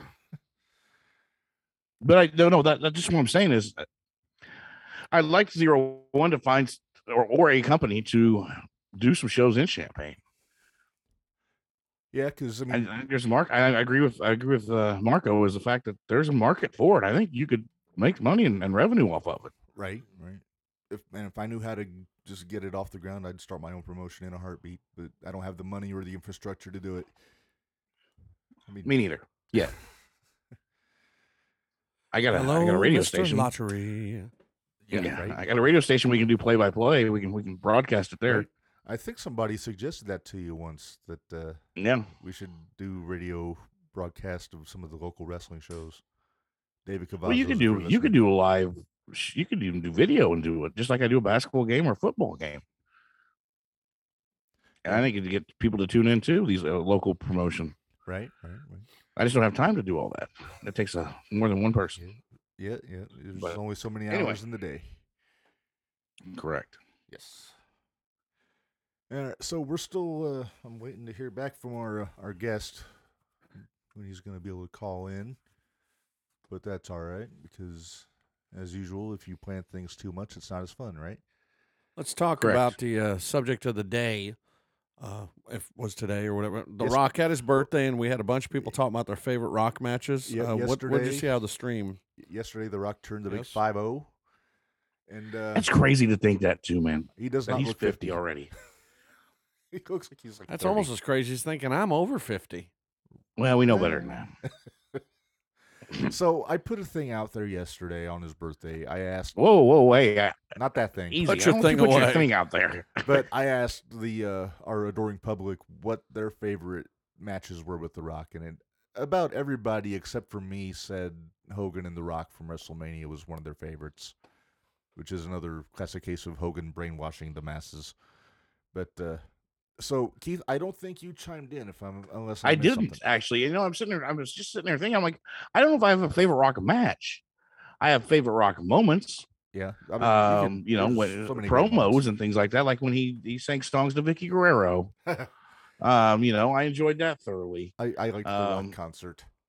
Yeah, I, I was big into, into the rock concerts. Um, you know, when it was um Mick Foley's birthday, You know, th- those are the things I enjoyed. The Rock, it was the same. Yes, he was flashy and he was electrifying, whatever, but it was the same thing every single match. He sold well. Um, but it was his promos in his mouth that I always enjoyed more than anything. Not his matches. His match with Hogan, it, it got the people that were in Toronto. The, the fans were and the star of that match. Canadians were eh. So to me, that wasn't a great match. No, the Well, fans. made Canadians are eh at the end of every sentence. Canadians are eh. True. That's a good point. but yeah, so if I had if I had to pick, if I, I'm going matches here. There, he had a few really good matches. Anytime he was with Triple H was a classic. Uh, anytime he was with Austin was great. I think my favorite Rock match was probably the last one with Austin at WrestleMania 19 when uh, Austin retired. Just because Okay. it was the just the emotion was there, the story was there. It took three rock bottoms to beat him, which was unheard of. And uh, Most people are done after hitting rock bottom once. right, but no, it was just a, he a got great three match. times. Yeah, right. I mean, and 19 is probably my probably my second favorite WrestleMania after 17, just across the board. 17 was good. It was, but 19 was so good though. Yeah. Uh, I, I'd probably have to go with him and Mick Foley. I mean, I enjoyed the I Quit matches. I enjoyed when Rock was a heel Oh yeah, more definitely. than when he was a face. I can't. Um, I can't watch that I Quit match. Just knowing what I know now, just all those unprotected chair shots just make me wince. oh, those headshots. Yeah. Man, it was rough. Yeah. The match, I think the match he had on Raw with him when uh, Foley won the title, I think was more fun. Yeah. I would. I enjoyed that too. Yeah. Just because Foley won know, the title. A lot of, a lot of it was you might say overbooked, but it was a fun match. Austin came out and The Rock got all his shit in, you know, as is his Yeah. And, and you had DX was out there Right, right. and the corporation, Corporation. and everybody. Yeah. It was a lot of people in one one place. Yeah, but the But fans no, that was for it. good. Yeah. You know, That it's was- it's hard to believe that he's 50. You think he'll Yeah. ever run president? I hope he does. I mean, I'm usually not a fan of celebrities entering the political arena, but I think The Rock could be pretty solid as a re- as a president. So doing the informal math here, uh, Hogan Rock is the preferred choice for this, and after that, it's Austin Rock. That's what the uh, the fan base has said. Okay. So Hogan and Rock were the uh, they got out of out of the responses we got, they had the majority. Yeah, I'll tell you a match that doesn't get nearly enough credit is I don't know if you've seen this, Keith. Uh, no Mercy 2001 when he wrestled Jericho for the WCW title, and uh, Jericho Oh, actually went man, that's over in that match. That's been a long time ago. I haven't watched it in a while, but uh, but I remember it just being awesome. He and Uh, Jericho. That's right after Jericho came in, wasn't it? Like Uh, no, not was long during- after. It was during the invasion angle, Okay, yeah. so Um, it was about a couple years after he came in. Uh, Dwayne says the Rock's uh, uh, was it the empty arena match was good. He says. I thought it was well. fun, but the finish was so hokey. Oh, it kind of took me out yeah. of it. when they had the camera zooming in on the Rock when the forklift was coming down on him, it was just cheesy as hell, man. There's a lot of cheesiness back then, though, too. Yeah. All right. And uh Keith, I don't know if you're ready or not, but it looks like our guest has arrived. Uh, Perfect. So let me get the intro in here. Uh, our guest is the play-by-play voice of the NWA every week on YouTube and Fight TV. Uh, he's doing a hell of a job. I think he's awesome. Uh, so we're gonna welcome in Joe Galli. Joe, how's it going, man? It's it's going great. I'm so excited to be here. Sorry about the delay, Oh, no worries. but I'm so happy to be here talking with you guys here. As I'm jumping the rail, I'm coming straight for you. Call the police. Get the security. right. You're gonna need the handcuffs and the pepper spray. We're we're set. We're setting bad I'm ruining this venue. Uh, no, thanks so much for coming on, man. Uh, we're uh, well, I can speak for myself, and I think for our uh, our guest co-host Keith here, we're big NWA fans, especially going all the way back to our youth. But we've been in, really enjoying what uh, what's been going on in the NWA the last couple of years. But uh, where are we talking to you from, Joe? Are You in uh, down in San Antonio? Yeah, I'm in San Antonio. You know, I, I moved here to for the news job, and uh, I got to say, I kind of fell in love with the town. Uh, Nice. It's a great place to be, and especially from like a, a travel perspective, um, you know, Oh, it's sure. dead center, middle of the country. So matter, Yeah. no matter where we're doing shows, if it's going to be in the south, if it's going to be the northeast, if we'll Yeah. head to the west coast, um, you know, everything's a two and a half hour flight. Yeah. So it's like kind of an ideal place. There's a lot of people who choose, I think, to live in Texas for that reason. That's why Thunder Rosa's out here in San Antonio, and Yeah.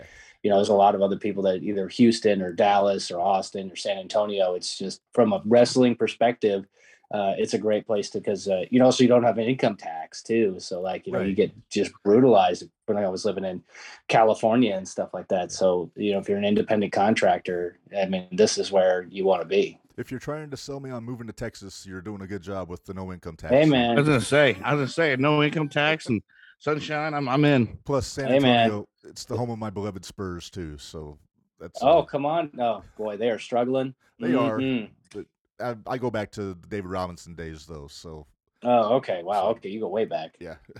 I don't know. Did you notice that today? I, I saw it on social media. Uh, Billy Corgan had a Smashing Pumpkins concert here in San Antonio last night, Mhm. and he took a selfie, which is strange. He normally doesn't do that, but he took a selfie at the airport as he was leaving. And he was wearing a Spurs hat. Nice. Nice, yeah. Uh, so Joe, we always start off every interview with the same sixty-four dollar question, and that is, uh, how long were you a wrestling fan growing up? I don't know if I have sixty-four dollars to answer your question, sir. I don't know if I have that. much. let me let me check my PayPal account. Um, yeah, of course, later. of course. I was I was a big wrestling fan. You know, I'm 35 years old, so I kind of hit that sweet spot of the Attitude Era when I got into it.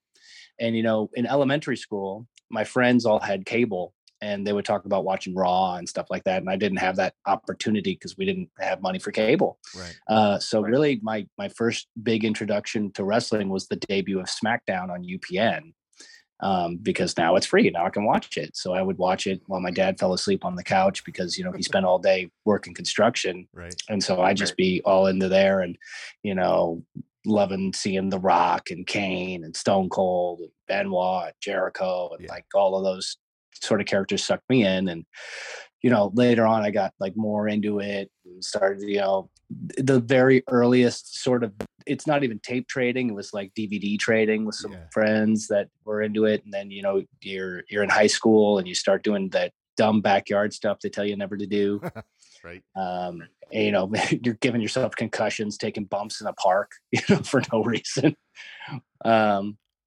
but then uh so yeah it, it just kind of spurred from there and i just had this kind of hardcore group of friends that you know we were really tight we were all really into theater um but we were also all into professional wrestling so there was you know uh, brandon taylor who's my best friend who currently works in the office for the uh, los angeles office for new japan pro wrestling Oh, nice. Uh, it's great that we kind of both managed to find spots in professional wrestling and make that our careers. And so we'd go over to his house and we'd all pitch in and he'd pay for the pay per view and we'd watch the pay per views while his mother Megan cooked the most delicious food. Nice. And so like that's kind of like the starting point of like you know, it was really WWE centric for a long time um, until um, you know kind of out of the blue. And this is really going to date myself now. Uh, Brandon found an ad in uh, in the newspaper, which was um, the Daily News in Los Angeles, which is like the second tier newspaper. But there was an ad for a wrestling school in the classifieds, Oh wow. and it was a two for one coupon. And he wanted to go, and he's like, "You'll go, and it'll be free. I'll pay for it." And I was like, "Okay." and that's all. That's all it took for me was to take one class, and you know, I wasn't an athletic uh, teenager at all. Like I wasn't. I didn't do sports. I didn't. I was. I was skinny and fat at the same time. I don't know how you do that, but No, I was you. that. I was just kind of doughy. That's what my my first trainer Ryan Katz, who was actually working for WWE for a while and was recently let go from NXT uh, in their operations department. That's how he described me when I started was doughy. And so uh, I just started training there, and it just became my life at that point. Like it just, I, I just got addicted to it, and then it just became everything I wanted to do all the time. And so, like, I just started doing that, and you know, as as my former broadcast partner Jim Cornette would say, I was working outlaw mud shows. uh, but that's how you get your foot in the door. I mean, especially in the LA area, it's hard to break in. There isn't, especially at that time, there wasn't a lot of places you could have gone, and I certainly wasn't going to get booked at, at PWG. You know, I was greener than a pepper tree, so I wasn't going to make that happen um, at that stage in my career. But you know, you just kind of kept grinding, and eventually, it led me to uh, this this wonderful position and talking to you guys about it, which I love. This is like my favorite thing to do is just talk to people about wrestling and how people get into it and their love and their passion for it. Oh yeah, I love hearing about the journey and road stories, all that kind of stuff. So, how did you get hooked up with the NWA? Was it uh, did you reach out to Billy Corgan, or did somebody see uh, your work? You said you do a news job in Texas, so was it? Mm, uh, well, this this goes actually way back. This goes much much further back. So, um, I had transitioned from being an in ring competitor to doing uh, commentary, and the reason for that was that there was an opening for it for a TV show which still is on the air. If you're in the Los Angeles area on KDOC, or if you want to watch anywhere in the world on Fight, it's Championship Wrestling from Hollywood nice. And it's run by Dave Marquez, which uh, NWA fans may remember. He was working the podium and doing interviews in the Oh, yeah. very early beginnings of NWA Power. Oh, I'm familiar with Dave Uh, Marquez. and he and he's had a long history with the National Wrestling Alliance, and he can talk your ear off about being in that in the early '90s and whatnot. But um, they needed a, a play-by-play guy because um, Todd Kennelly, who was their commentator, um, he had gotten an offer to go and work for TNA at the time uh, before it was known as Impact right. and uh, he was going to go. And so they needed a guy. And so I came in my first day at the Hollywood tapings at the Ocean View Pavilions, uh, Ocean View Pavilion, I should say, was the Red Carpet Rumble, which is Marquez's version of the Royal Rumble. Mhm. And um, I was just did a couple backstage interviews, but I had a really great rapport with Dave Marquez because I also had my career as a journalist and broadcast. And so he also had a career in broadcast very, very early on in his kind of career in television. And so I could relate to him on that television sort of angle. And then he, the next set of tapings, I was just sitting in the, at the, at the commentary table with Johnny LaQuasto and we were calling the action. I did that for several years. And so when Billy Corgan started the, what is now known as the Lightning One era, um, and he was uh, having the matches between Tim Storm, who at the time was the NWA World Heavyweight Champion, and Nick Aldis, who was chasing that championship. Um, Billy wanted to make sure that for the 10 pounds of gold series that they were making for YouTube, that he wanted to make sure that that series um, was shot professionally and was in a place where he would still have creative control, but it would still look good. And so Dave kind of, you know, to go back to the red carpet, he rolled it out for for Billy and his partner at the time to um, have those matches. And so that's the first time Billy Corgan heard me call matches. And it was, I think it was the first match that I ever called uh, that Billy heard was a match between Tim Storm and Zicky Dice.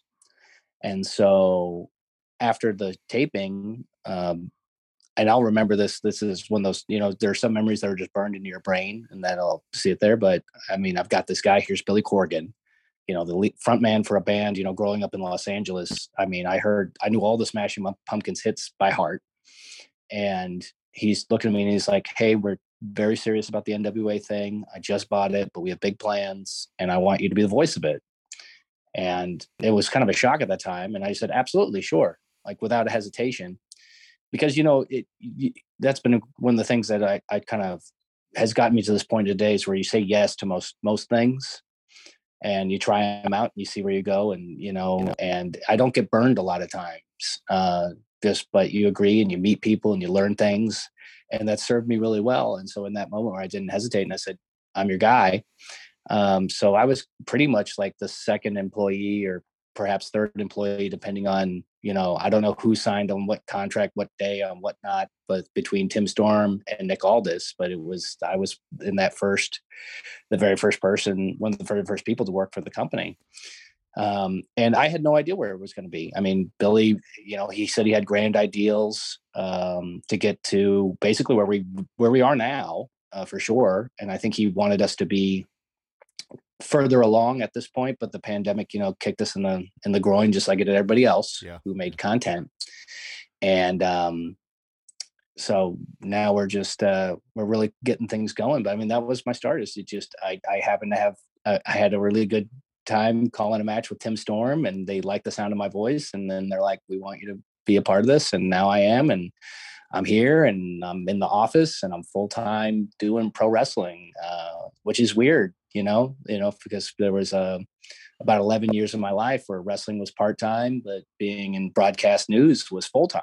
Right. And so transitioning to that, working from home and learning how to navigate different structures and just kind of change my brain to the way things going because you know with with news, I mean, you're just going and going and going and it's a it's a hungry beast and you're turning multiple stories a day and you're going from one scene to another scene and you're interviewing the mayor and then you're at a crime scene and then you're doing this and you're doing that. Now it's really more focused on sort of building this brand into what, you know, Billy Corgan sees it, not just in the short term, but in the long term, where we could see the NWA as three years from now, five years from now, 10 years from now and how it can grow and how it can develop and how it can become more profitable. And because that's at the end of the day, I mean, I'm so happy what we're seeing just in our numbers for our next pay per view, always ready in Knoxville on June 11th. And then the tapings that are going to happen after that, our ticket sales are really good. And we haven't even announced any matches yet.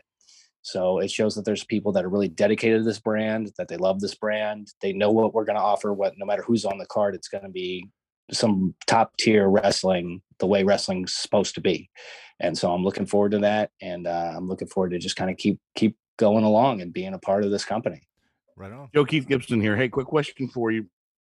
The WOI, WOAI, where you worked at, are you still doing anything for them? Are you able to get integrate uh, NWA into the news at all and, and kind of keep you guys fresh in people's minds um, in the San Antonio area?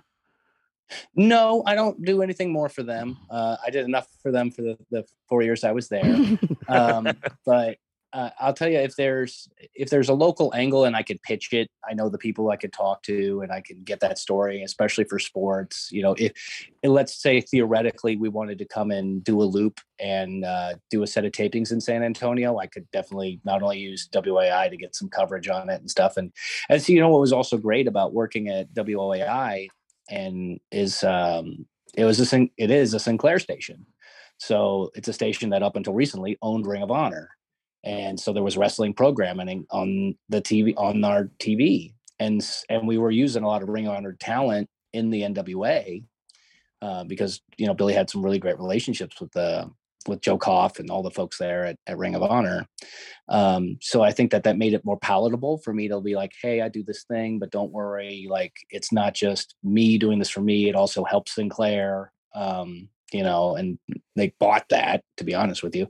Um, because you know people who work in no- news don't typically also follow wrestling and they certainly don't follow the ins and outs and read dirt sheets or anything like that Right. so they're just like oh, okay as long as you you know if you're leaving for a few days take vacation days and then come back to work and you can do your thing and they let me do my thing and it's uh, you know that whole time that i'm working at WAI, those were some of the, our biggest shows that we had uh, Yeah. for the NWA, you know, with 73 and all the way back to the 70th anniversary show and Mhm. things like that. So it just, uh, it was, it's uh, been a, quite an experience. After uh, the NWA and TNA kind of split, I think it was 07, I didn't have a whole lot of exposure to the company just because we live in central Illinois and there wasn't a whole lot like to get to the cable and like especially in Hollywood. So then fast forward to All In when uh, Aldis defends against Cody in what I thought was a great match, and then Cody wins the NWA title, drops it back to Nick at 70, I think it was, and then all of a sudden I hear Aldis on Busted Open talking about NWA Power like the day of its first episode, and I went and I looked at it and it just grabbed me because I love studio wrestling. You know, that's the old uh, old school fan in me. Just it doesn't have to be a big arena, but uh, as long as the energy is there, is I'm I'm always just down for it. So, if uh, how was that an adjustment? Like you said, you grew up watching the Attitude Era and all that. So going to a studio wrestling like environment where the fans are on one side of the uh, one side of the arena, that is that an adjustment for you? Like just from a point of view. No, I don't think it was. And I think what really set me up uh, for success with that um, it was the time that I spent with Championship Wrestling and and Hollywood, and you know Dave Marquez branched out and started doing Championship Wrestling from Arizona, so I was part of that launch as well. And the way that he structured his shows was very very similar to studio wrestling. Uh, we weren't doing them in a studio per se because you know in Los Angeles the, the cost of a studio it's at a, such a high premium Oh, like sure. just to get in the door so we were doing it out of a theater but the the the premise was still there. I mean, you set the hard cam up on the stage, you put the ring where the floor is, where floor seats are, and you put people in the the, the theater seats. Right. And um and it looks like and it, it, if you watch you know championship wrestling today, it looks very similar to uh, a studio show. Um, so that sort of helped me because it's still that same parameter and i kind of got to learn how to work in that environment uh, from kind of jump street from a commentary perspective. Um, and you know a studio show with a smaller audience that's very intimate it shares a lot of qualities with an independent wrestling show that's not you know for broadcast at all. And so if you're you know coming up in this business and you're working these small independent shows at your uh, Knights of Columbus or your Moose Lodges or your bars or your, the Strawberry Festival, you know, you're you're kind of in that same environment. It's grittier and it's you know cheaper, and you're making twenty dollars and getting a handshake. But you know, it's it's you're still getting that interaction with the crowd that's very tight and intimate. And I think that that's what people really like about our stuff with the National Wrestling Alliance, especially when it comes to power and NWA USA, is the intimacy that they have.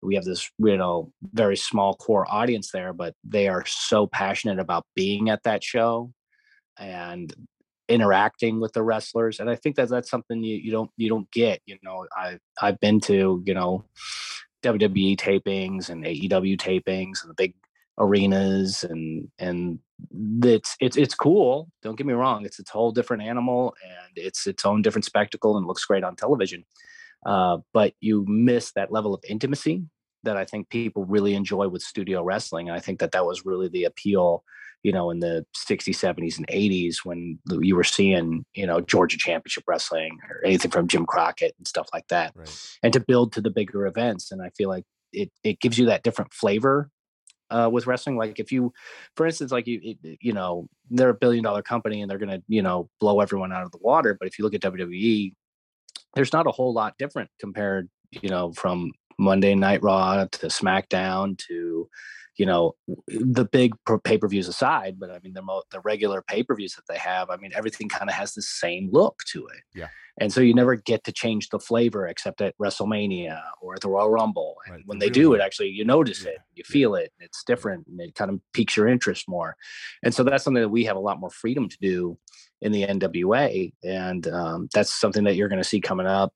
Uh, with our next loop in June, is we'll be in Knoxville for two days, one day for the pay per view, and then we'll have you know uh, like we had this past week with Power Trip. It's kind of another version of that, you know, three hours down the road, Mhm. and we're gonna do a bunch of television there, and then we're gonna go uh, back to Skyway in Nashville, which is a one the, the premier place for wrestling um, to shoot it. I mean, the, the talent that is in that studio and the pre- place that they have there, and the fans that live in that area. There's a reason why Impact runs out of that studio too. Um, so it's it's gonna be very and, and with that on a weekly basis, like it changes, it just changes the flavor and it makes it more interesting and appealing for your eye. Like, oh, now they're doing something different. And even if it's not a conscious thing, I think subconsciously people appreciate it. See, I was a big USWA fan, Memphis, uh, and and love studio wrestling. And when I watch NWA, it reminds me a lot. I mean, it takes me back to my childhood. And you're right, the intimacy there is just the, the crowd and, and the people get more. I guess your fans get get to, to feel the action and and be closer to the wrestlers and be closer to everything.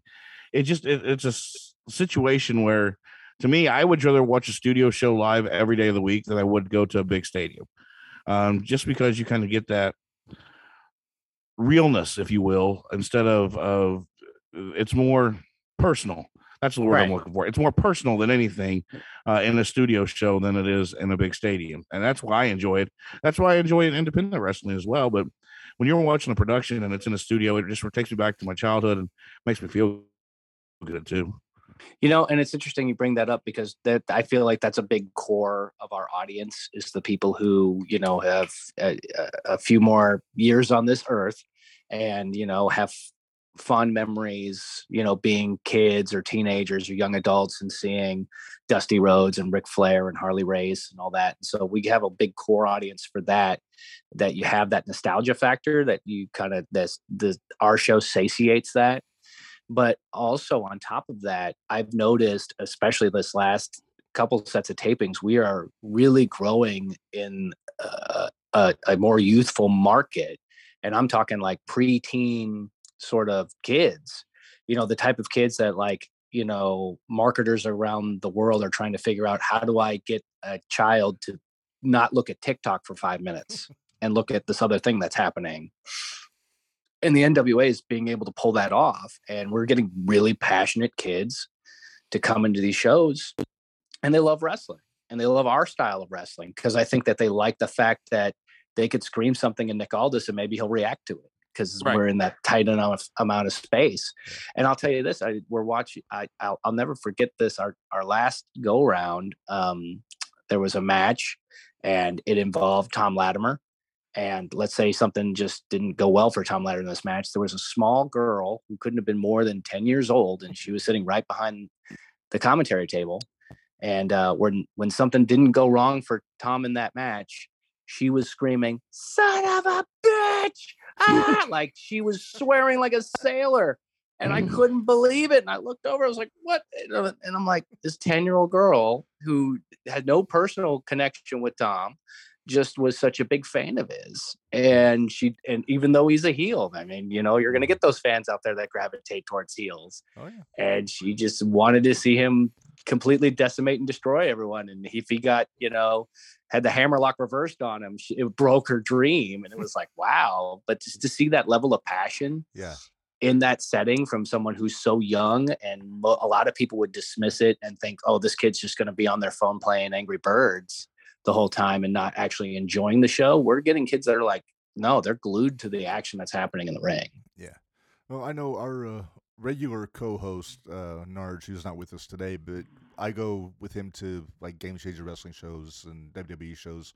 We take his uh, his boys with me, and they just they love it. They're always all in. They're 10, 4, and two, I think. But those uh, are good ages. Yeah. Good ages for wrestling. But their oldest, his oldest boy Kyler, who we actually had on the show a few times, just uh, pitching in. He's big into the, uh, especially the indie stuff and the AEW and all that. And uh, yeah, it's just there's more kids out there getting into it, but with WWE, it seems like they're actively trying to market to the to the kids. I don't know how successful it's been, but with you guys, I think being in that tight of a space, I think goes a long way because the kids want to feel like they're part of the show, and they want to feel like they're being heard, and uh, and I think you guys are doing a hell of a job with that. But uh, the other the the other question I had is about Billy Corgan, and I mean everybody knows Billy from Smashing Pumpkins. You know, my brother was a big fan, me too, obviously. But as far as like working, how has he been as a promoter, as a, as a boss within the NWA? It, it seems like he's taken to it really well. I don't know when he sleeps and I'll never be able to figure it out. You would think working for a rock star, like, oh, I'll start exchanging text messages and emails with him about two o'clock in the afternoon. Uh, no, that is not the case. This man is up before dawn and he's doing sound checks and he's working the show until 11 o'clock at night. And we're constantly talking about wrestling and the product and the NWA and the brand, and even just talking about, you know, just some random AWA match he saw or something like that on YouTube that he was looking at. And so it's amazing to me that he has the the, the capacity for it on a day to day basis. Um, but actually, the thing that is most impressive with me is um, his intelligence when it comes to professional wrestling. Mm. Um, the guy, I mean, he really lives it and breathes it, and um, is is super. He, he's got this weird genius level which like it's hard for me to understand how much could fit into one brain because he knows so much about wrestling and the way that he wants to see it and the history that it's had and at the same time he can play beautiful music on a guitar and sing and he's written over 730 songs and stuff like that that he all he knows the words to all of them right. doesn't need a teleprompter and it's like wow the, the capacity for his brain is, is is fascinating to me. And so it's really interesting to work with him and and know that he's at this level that's so high and he's thinking ahead so much further and I, i'm trying to catch up to him um, so you know, it, this is you know, essentially, if you look at the NWA and you take a look at just um, the definition of a small business, I mean, it really is a small business. Just the level of employees that we have and what we're doing. And if you look at the grand scheme of thing in grand scheme of things in the United States, we're a small business, and so he's not only this mega million rock star, but he's running the small business and he's running it very successfully where we're making a product that people want and um, you know we're one of the highest rated things that's on FITE TV and that says a lot because they run so much crazy programming and mma which is so dominant right now and people love watching you know there's a lot of i, I know there's people in my family that really don't care too much about wrestling but if you put on any sort of version of ufc on a tv they'll watch it mm-hmm. Um, so there's a very crowded market space for combat sports. And so, but we have found our own lane and on that platform and it's it's driving traffic for them and they're super happy to have us there and we're happy to be there especially you know we've, we've had great relationships with them for years and it's a pretty decent streaming platform and people get a a high quality picture and high quality sound and you can watch it on your 85 inch tv and it looks just as good as if you're watching it on your iphone. And i think that that's really key and this is where we're we're we're not only making people happy and we're making fans happy we're we're setting seeds for much bigger strides in the what i hope to be in the near future. And uh, we're making money baby. That's what it has to come down to i don't care how good your wrestling program is if it's not turning a profit it ain't going to work. That's right so one thing I love about Billy, it seems like he's really got a lot of respect for the tradition, especially in the NWA, which uh, I was really thrilled when he ran a show in the uh, in the old Chase building in St. Louis. Which I mean, everybody who's an NWA fan remembers wrestling at the Chase, obviously. Mm-hmm. But to oh, bring oh, yeah. that back for those two nights, it was awesome, and both shows were fantastic. But uh, since you're a since you're a long time fan, what was going through your mind going into the chase for the first time, seeing that building with all that history to it? Well, you know, not only the history that you have with it, but just the opulence of that building. I mean, folks that might not know St. Louis have maybe never been to the Chase um, as it is today. I mean, that's uh, it, it is a very high level tier of a hotel. I don't know if it's four star, five star, doesn't matter. Maybe Dave Meltzer give it seven stars. but you know, it's it's a it's super like me growing up as a poor kid from Los Angeles, like I felt out of place there. Like it was so nice. And for us to be welcomed in there and to do wrestling, um, it was really cool. I think the thing that really solidified it was when Ric Flair came out in front of everybody and uh, you know, I was backstage when he was standing there next to uh, Billy Corgan and uh, Pat Kenney, our talent director, and Ric turned to them and said, "So what do you want me to say?" And they said, "Whatever you want." How much time do I have? However long you want. And he goes, "Really? Yeah, that's what we do here.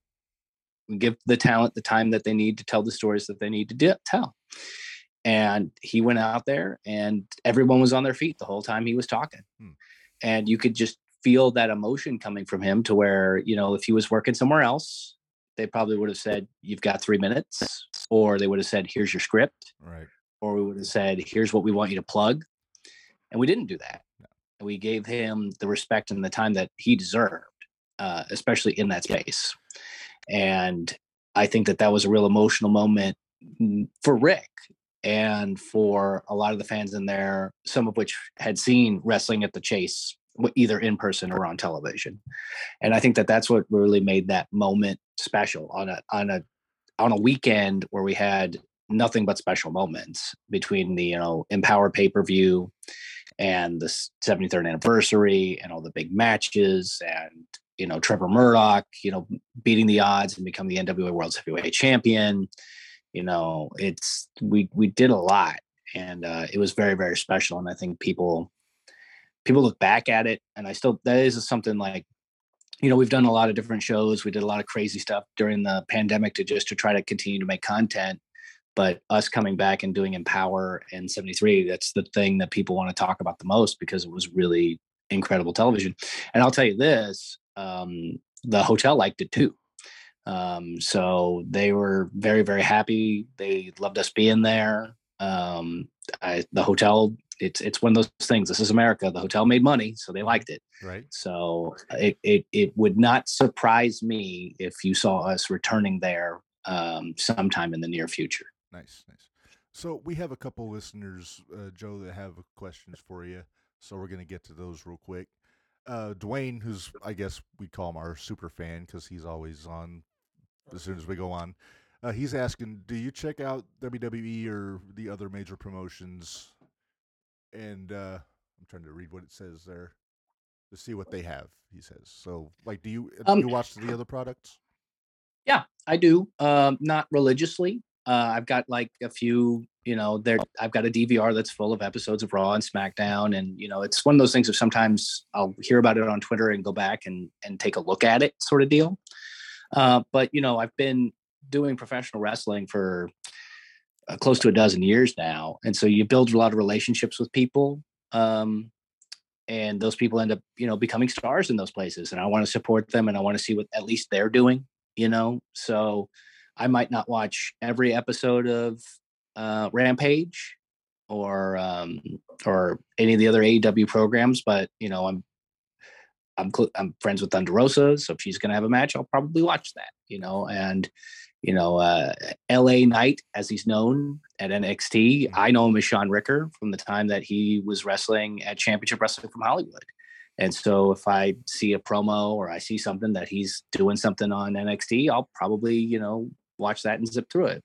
And I'll also watch it for selfish reasons as well, you know, to see, you know, if they're going to run a town that we're going to run. I mean, you know, we we've got the show coming up in Knoxville, and it must have been either last week or the week before that Raw had an uh, taping there. It was a Raw. Yeah, Raw was in Knoxville. was last week. Yeah. And so I wanted to watch it just to see what the crowd was, and it was a jam-packed arena. Yep. So that tells me, as a person in this in the in this business side of the sport, um, there's a hunger for wrestling there, and so there's going to be a thing. And let's it, it would have concerned me if WWE was hiding the crowd because you'll notice that sometimes when they don't sell tickets, the crowd gets they don't turn the lights on the crowd. They keep it dark. They just put people at hard cam. They never Right. drift a little bit to the sides and you learn those things and i kind of pay attention to those broadcast things where they try to hide it if they don't sell tickets Yeah. but they didn't have to do that because they sold tickets and so now i know that we have that same opportunity that lane's open and we can take it. And we can bring in maybe some other people who wouldn't want to go to a taping of raw but do want to see some wrestling you know as it should be. And so that's really gave me a lot more hope that we would be able to hit the ground running and sell tickets. And at this point, as I'm talking to you now, we are way ahead project on on our projected where we were going to sell tickets. I mean, we really don't have, have any matches that are announced formally yet, uh, and we're already selling really well. So it's I'm and I'm humbled by that that people have that much uh, drive and and love for the NWA us as a brand, and they know what's going to come that way. And so, but to answer your question, you know, I'll, I'll watch that, and you know, I I watched WrestleMania. You know, it's I don't know how you don't. You can't love wrestling and not Right. tune into WrestleMania. Did I pay attention to every single match? No. Did I, you know, maybe run to the store to grab a case of beer and then come back during a segment or two? Yeah, probably. so, but uh, uh, I still like to keep tabs on the people that I love uh, and the people that I came up with that have, you know, really made their names and they're working in a lot of those other places. And so I like to just kind of watch my friends do what they do. Right on. yo not to not to get off subject here real quick, but but you saying, I know there's a lot of behind the scenes stuff, and you're you said you worked in the office. So when you do that and pick up on things like um, you just said, you know, hard cam and and switching left and right, is that things you've kind of learned from being in the office every day and working with the NWA? Well, no, I have to think that it actually goes back down to me initially starting um, in in at, at Hollywood. And at Championship Wrestling Arizona. I think that that's where I really started to learn the broadcast side of things, and also being a, a broadcast journalist as well. There's a lot of you know, if you think about it, as different as your newscast is compared to a wrestling show. If you you know look at bare bones definitions of it, that's similar programming. It's on your television. It lasts an hour or half hour, and it's meant to entertain you and keep your interest and make sure that you see a teaser before the commercial break so that it'll take you through the commercial break. And so you'll want to stay. And that's how they'll earn ratings, which then equals advertising money. And so there's a lot of things mm. that, you know, one hand sort of washes the other in the experience that you have. And so thankfully, I've, I've had these wonderful experiences in television, whether it's been with news or with wrestling and you learn a lot you learn a lot of tricks with it and all the terminology and all that sort of stuff with it. And you know to be honest too when i originally came broke into this business and i was training at the pit which no longer exists because the people who were training it went on to be you know stars and heavy hitters in the sport of professional wrestling. Um you know and so it dissolved when other people became who were running it became success, successful. Um but the idea was from from Jump Street, the way you know we were training there, which was a little different than some of the other places that were training in Los Angeles. You can focus your wrestling training to be a really good indie wrestler, or you could focus your training to be a really good television wrestler. And if your goal is at the end of the day to make money in this business um, and in the sport, you, you want to have that television style down because that's where the money is. So why not just start mm-hmm. trading that? And so that's a good example of what I try to do um, when I go and I help and I do seminars and guest coach over at the Dog Pound, which is owned by Jazz and Rodney Mack here in San Antonio. Is my focus is always television, television, television. Because um, you know you could train kids to take bumps, and you could train them to run the ropes, and you can you know try to give them a character and tell them where to buy gear and try to do the job safely but if they if you can't also get them to unlock something in themselves to give them the potential of being a star and being a draw and being someone that not only people want to see in person but also on a screen then they're never going to be able to really make money and make a living in this business. I mean, you could now. There's enough independent places where you could hustle and hustle and hustle and work on indie show every other night, and there are people that are doing that. Uh, but at the end of the day, if you're doing that at some point, you'll probably be picked up by one of these television places and you'll want to have that background in broadcast and know, you know, which way to work in that style that's effective and can draw people in and, you know, not become a boring match on television. And so there, it's all of those skills that I think, you know, it was kind of serendipity that got me to this point to where I, you know, you, you just stick with something for so long uh, and you just start learning every day. And so it's built up this wealth of knowledge that i have. And it, it and speaking of like the stuff at the dog pound i was spending a lot of time there uh, during the pandemic and helping these you know young minds and these passionate wrestlers. And i can't say enough about that school. I think if anybody's in the you know central texas area you want to learn to be a wrestler come to the dog pound but um, you know it's it's great for me to give back and and talk to those kids and and I say kids a lot some of them are adult they got a 60 year old guy there oh, wow. who's oh yeah Haas Holding he's living the dream nice you know it's never too late That's it's right. never too late and he, you know what for a 60 year old man uh, who's a rough uh, roughneck you know oil drilling Texas the the the epitome of a Texas man mm-hmm. oh boy he can work he can nice. work for a guy who's in the 60s Awesome. Hey, Mike Jackson's still doing it, so you know. Yeah, well, Mike Jackson at least you know started at an appropriate age. Well, yeah, but I mean he's what he's north of seventy, if I'm not mistaken. He's yep. still yeah, he's still a hell of a worker. He's taking the bumps and, and all that. You know, he he he told me that he was the one who invented you know walking on the top rope, which you know we refer to as old school because mm-hmm. that's what the Undertaker did. Uh, he says he invented it. I'll believe him what am I going to yeah, do? Disagree sure. with them? Yeah. so, um, but like to have the, and that's the other thing that's really great about what we do in the National Wrestling Alliance is we attract people who have such a history in the NWA who, you know, if you walk down the street, you go into a Walmart and you just walk up to someone and you say, "Do you know who Ric Flair is?" The answer is probably going to be yes. Mhm. Do you know who Dusty Rhodes is? The answer might be yes. You Harley Race, well, maybe. Now you're getting into like sort of deep water. Right. Um, but Like they're Briscoe, probably not not going to know who George South is. Right. Right. Um, but George South is an incredible, incredible wrestler. And because we're the NWA, he wanted to be a part of this. He wanted to come in. And Right. so we get guys like George South or CW Anderson or Mike Jackson or, you know, the list, Ricky Morton, you know, and Right. now with Kerry Morton, you know, we get all of these great people that are really the foundation that weren't like, they weren't the ones that were selling all the tickets. They weren't the Heavenly Bodies or the Freebirds or, you know, uh, they they weren't the ones that were probably the, the top of the marquee, but they had great matches and people who know wrestling and know wrestling history know of them, have watched them, and to have them be there and to be in that locker room too. You know, we've got so many young athletes, um, particularly you know guys that train with tried and true out of Clarksville, Tennessee.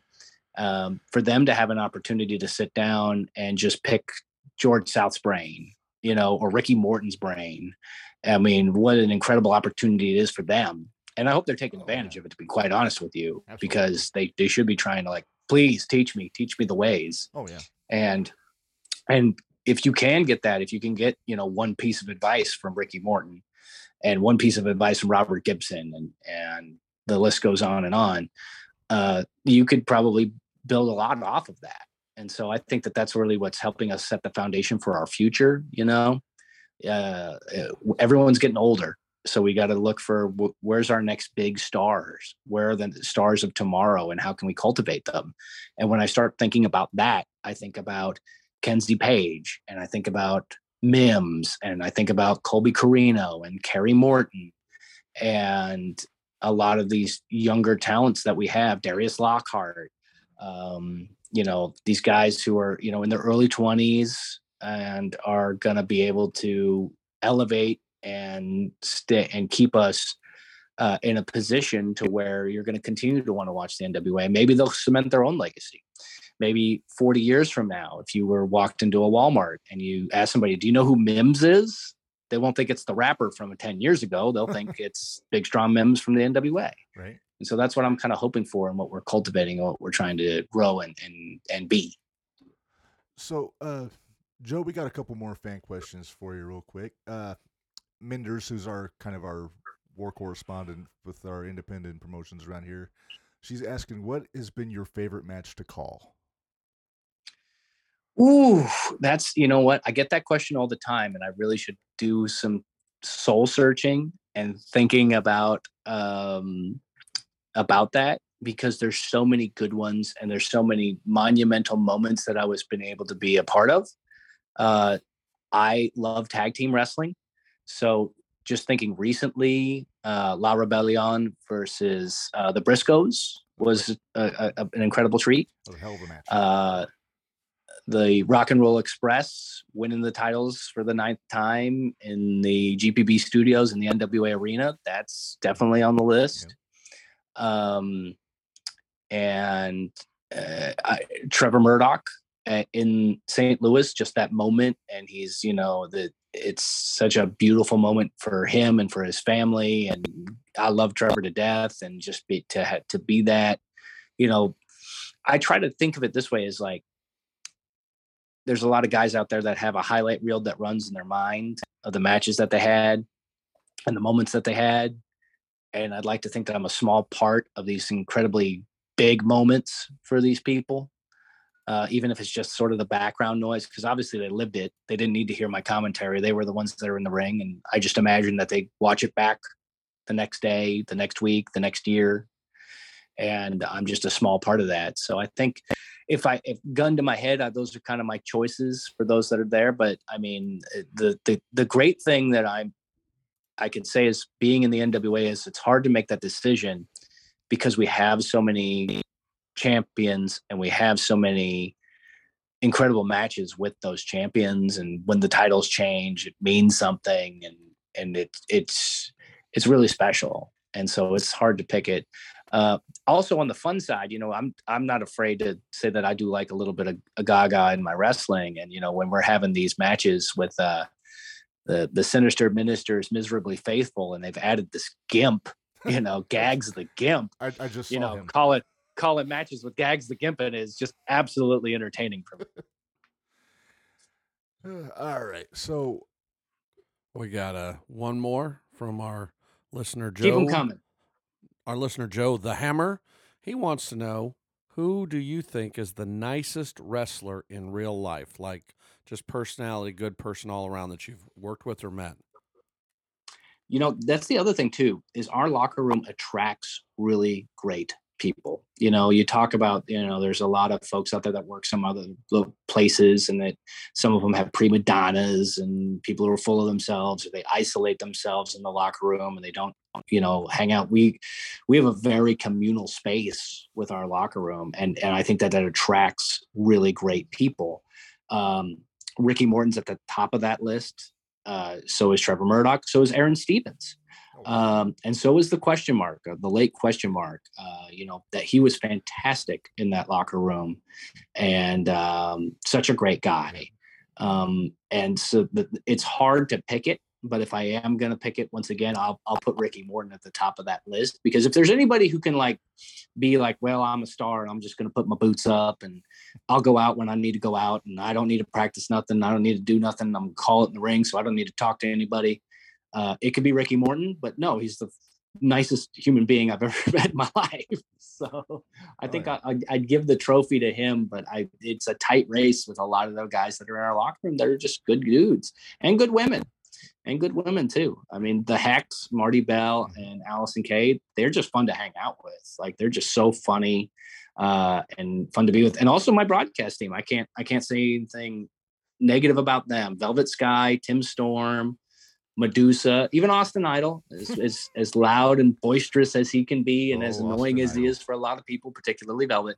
Um, you know, we got this great team, and and the reason you have a great team calling the action is because you have chemistry with people that know what they're talking about, and that's what really sells it for us. Is like I'm surrounded by you know former world champions who love and live and eat and breathe professional wrestling and it elevates our broadcast to a whole nother level that you don't see in some other places uh, when they're calling wrestling yeah, I uh, I think if I was to make a, and I've met Ricky Morton several times, and I'm with you. He's such a he's a prince of a guy.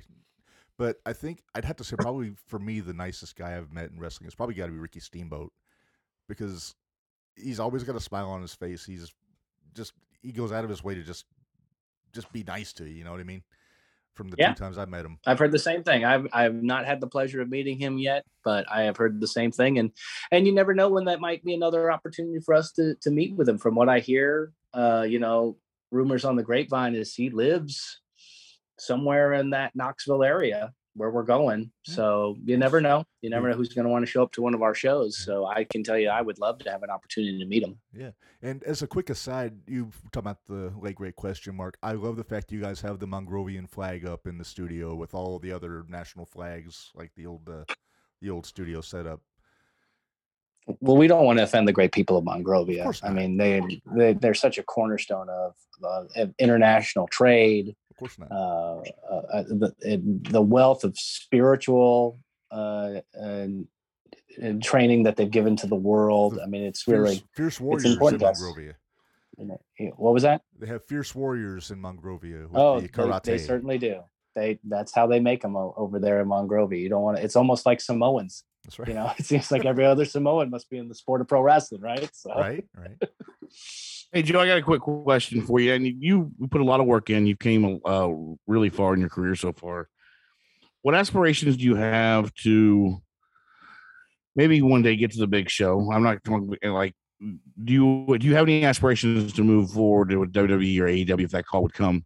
And two, how often do you go back and listen to matches that you call to maybe critique yourself and see what could have been better or, or could have what you could have changed? Uh, so first question, you know, I there was probably a point in my life uh, where I thought it would be really cool to work for NXT, and that point is gone.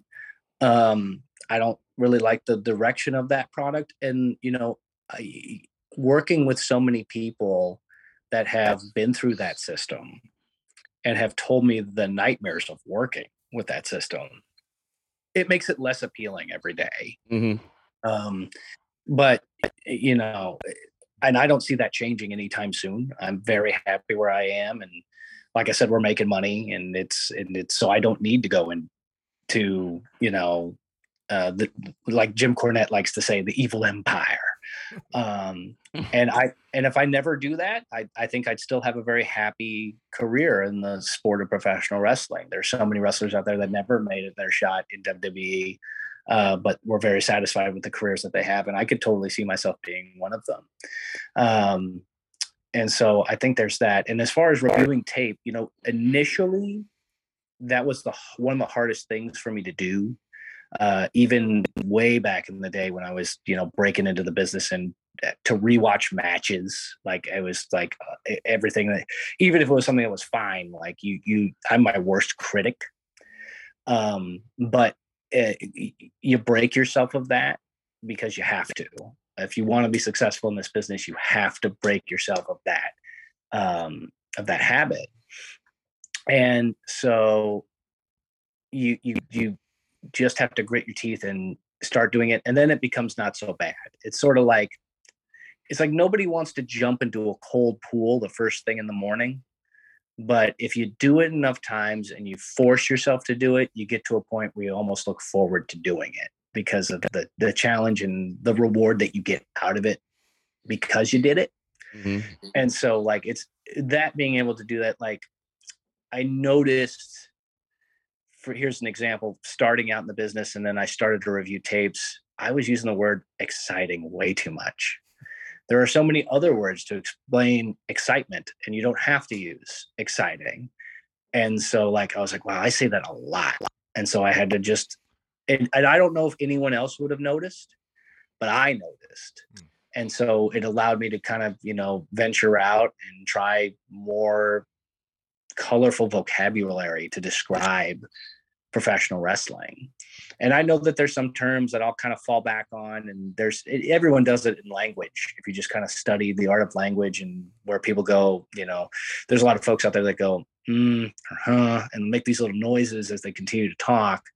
And you know, if you're in broadcast, you need to break yourself of those habits because you can grind people the wrong way. Mm.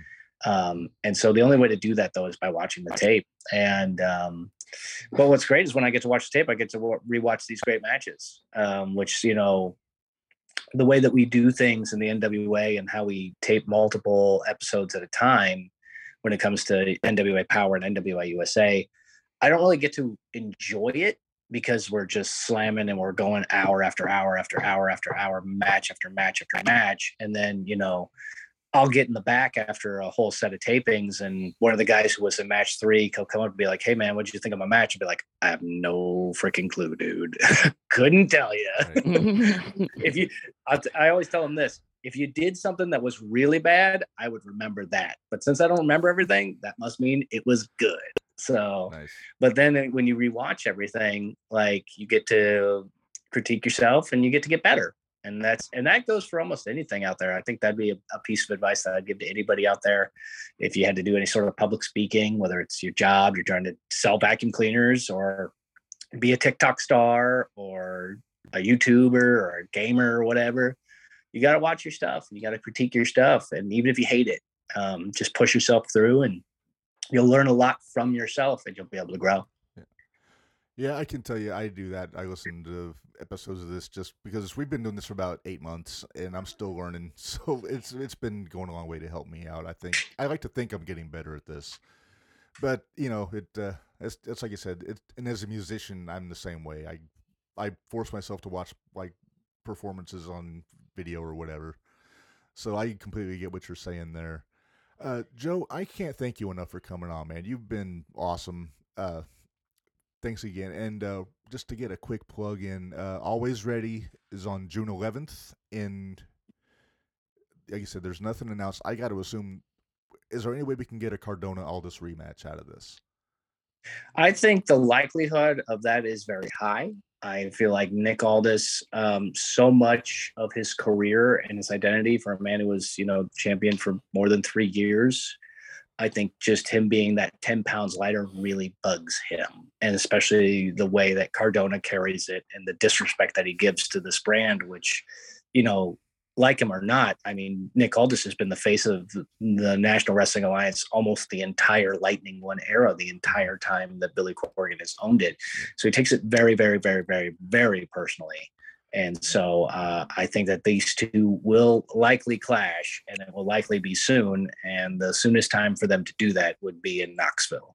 So I think that that's a likely scenario for that to happen. Uh, a card's always subject to change. Right. So we got to see how things are going. And then you also have to keep in mind, um, you know, there's a lot of our, eh, the, what we do in the NWA, a lot of it is grounded in reality and so when we say that this is always ready and this is Matt Cardona's pay per view, it's Matt Cardona's pay per view. Like he is taking the reins, good or bad. This is going to be his show.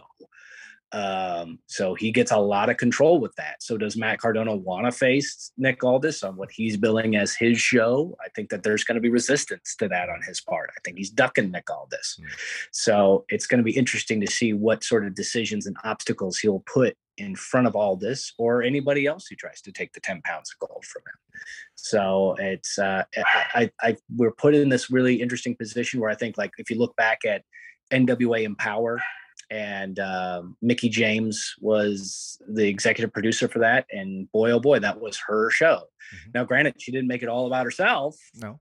Uh, but Matt Cardona, he's a whole different type of cat, and so it's uh, it's going to be interesting, and it's going to be very, very. Uh, it'll be interesting just to see how it all plays out, and I'm really looking forward to just uh, seeing how it goes. Oh yeah, we'll uh, we'll be watching for sure when that comes around. Uh, NWA Power on FITE TV and also on YouTube. I believe it's the next day, right? When uh, it comes. We on? do. If you want to watch Power, it'll air on Fridays, Friday evening, um, and uh, NWA USA airs simultaneously at noon Eastern on FITE and on a, our YouTube channel. Uh, but the best thing you could do if you listeners are out there and you want to catch all of the NWA content and uh, have everything that you want for an entire year, we have a great relationship with FITE TV, and they have an all access pass. So for forty nine ninety nine, you can get yourself an entire year of programming, first runs on everything, uh, some exclusive content, and of course, all of our pay per views. So it really is the best deal uh, in the sport right now. So I can't uh, stress that enough. And also, you know, one of the things that I got to say we're we're we're really making money with is our merchandise. We got some really cool designs out there for our shirts, our posters, stickers, all kinds of cool stuff that good old Danny Deals is uh, cranking out. Uh, so if you want to head to nationalwrestlingalliance.com slash shop, you'll see all kinds of really cool stuff that that we have to offer, and you could be the coolest one of the party walking in with that vintage NWA shirt. Cool, and we'll definitely put a link up to that on our uh, our Facebook page also to get the word out. Uh, Joe, thanks again, man. Uh, we're gonna we're not gonna keep you any longer. Uh, we'll let you get back to handling whatever it is you have to handle. But hopefully, we'll do this again soon, and hopefully, the NWA will be back in uh, maybe the Central Midwest area. Uh, I would love it. it and you know who else would love it is Billy Corgan. He's a Chicago guy. That's he right. wants. He's a Cub sure fan. He, I'm sure he wants to sleep in his own bed. oh, I'm sure. All right, Joe. Thanks a lot, man. Have a good night. You too. Thanks, guys. Thanks, Joe. Bye. All righty. All righty. Uh, nice interview, man. I feel so interview. bad. I was so late. Oh my god. I'm so sorry. I just got wrapped up and I was on the phone. We had a, a minor injury with one of our hey, Joe. Wrestlers. Joe, we're still live, buddy. oh, we are. Yeah, oh yeah. my god. It's a live alert. show. It's all right. It's all right. Oh my god. Anyways, what are you talking about? Nobody I'm heard not, a I'm word. Not, what was that? Late. I was I wasn't late for nothing. Garth Brooks. I'm actually I'm late for I'm late for a cold beer right now. I don't know what y'all talking about. Well, I'll tell hey, you dudes. what. Tell you what. Since you're still with us, and this was the next segment of the show, why don't we uh, together? Yesterday was The Rock's birthday, and we here at Jumping the Rail are big fans of tequila. And now that he has his own brand, we have pretty much self-sponsored ourselves by buying Teremana for each episode.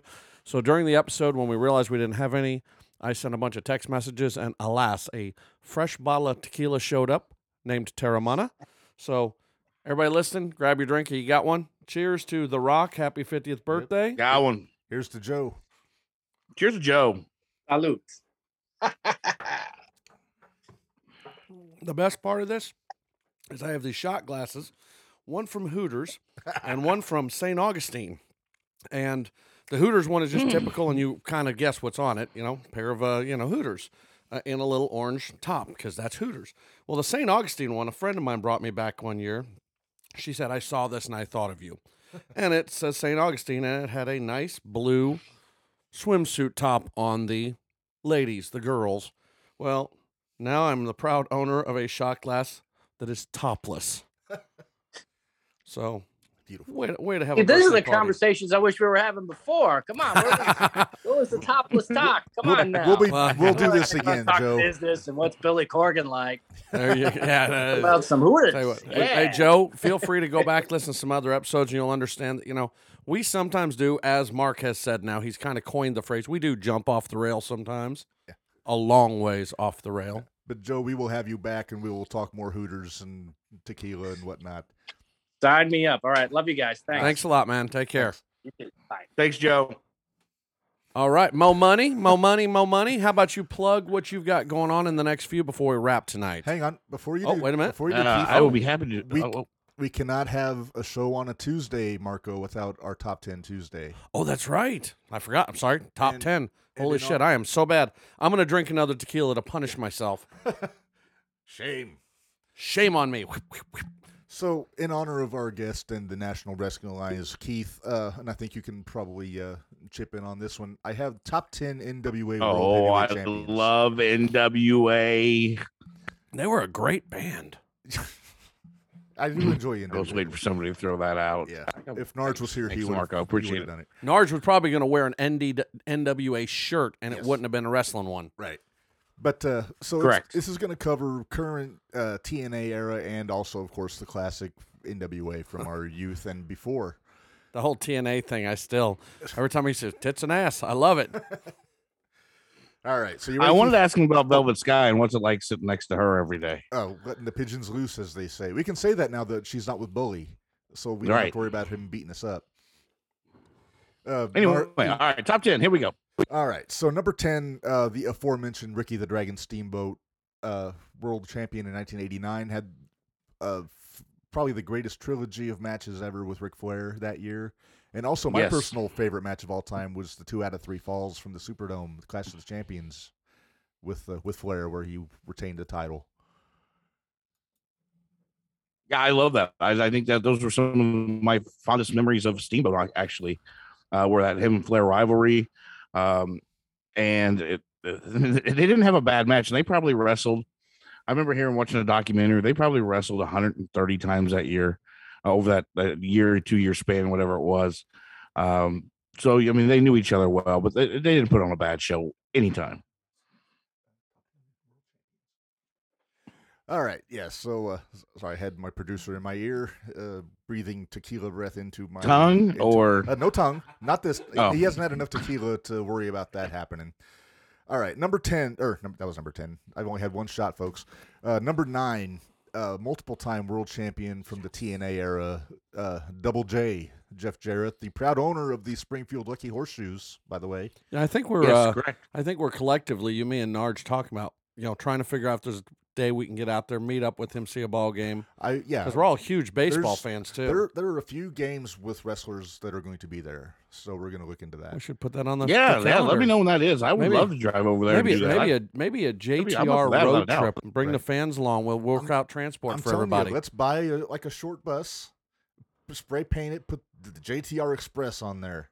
I, I actually know somebody that has a short bus for sale, Oh yeah. but the problem is the seats are gone because they were converting it to a camper. Oh, So then we'd have to go buy seats and put them back in. Ugh.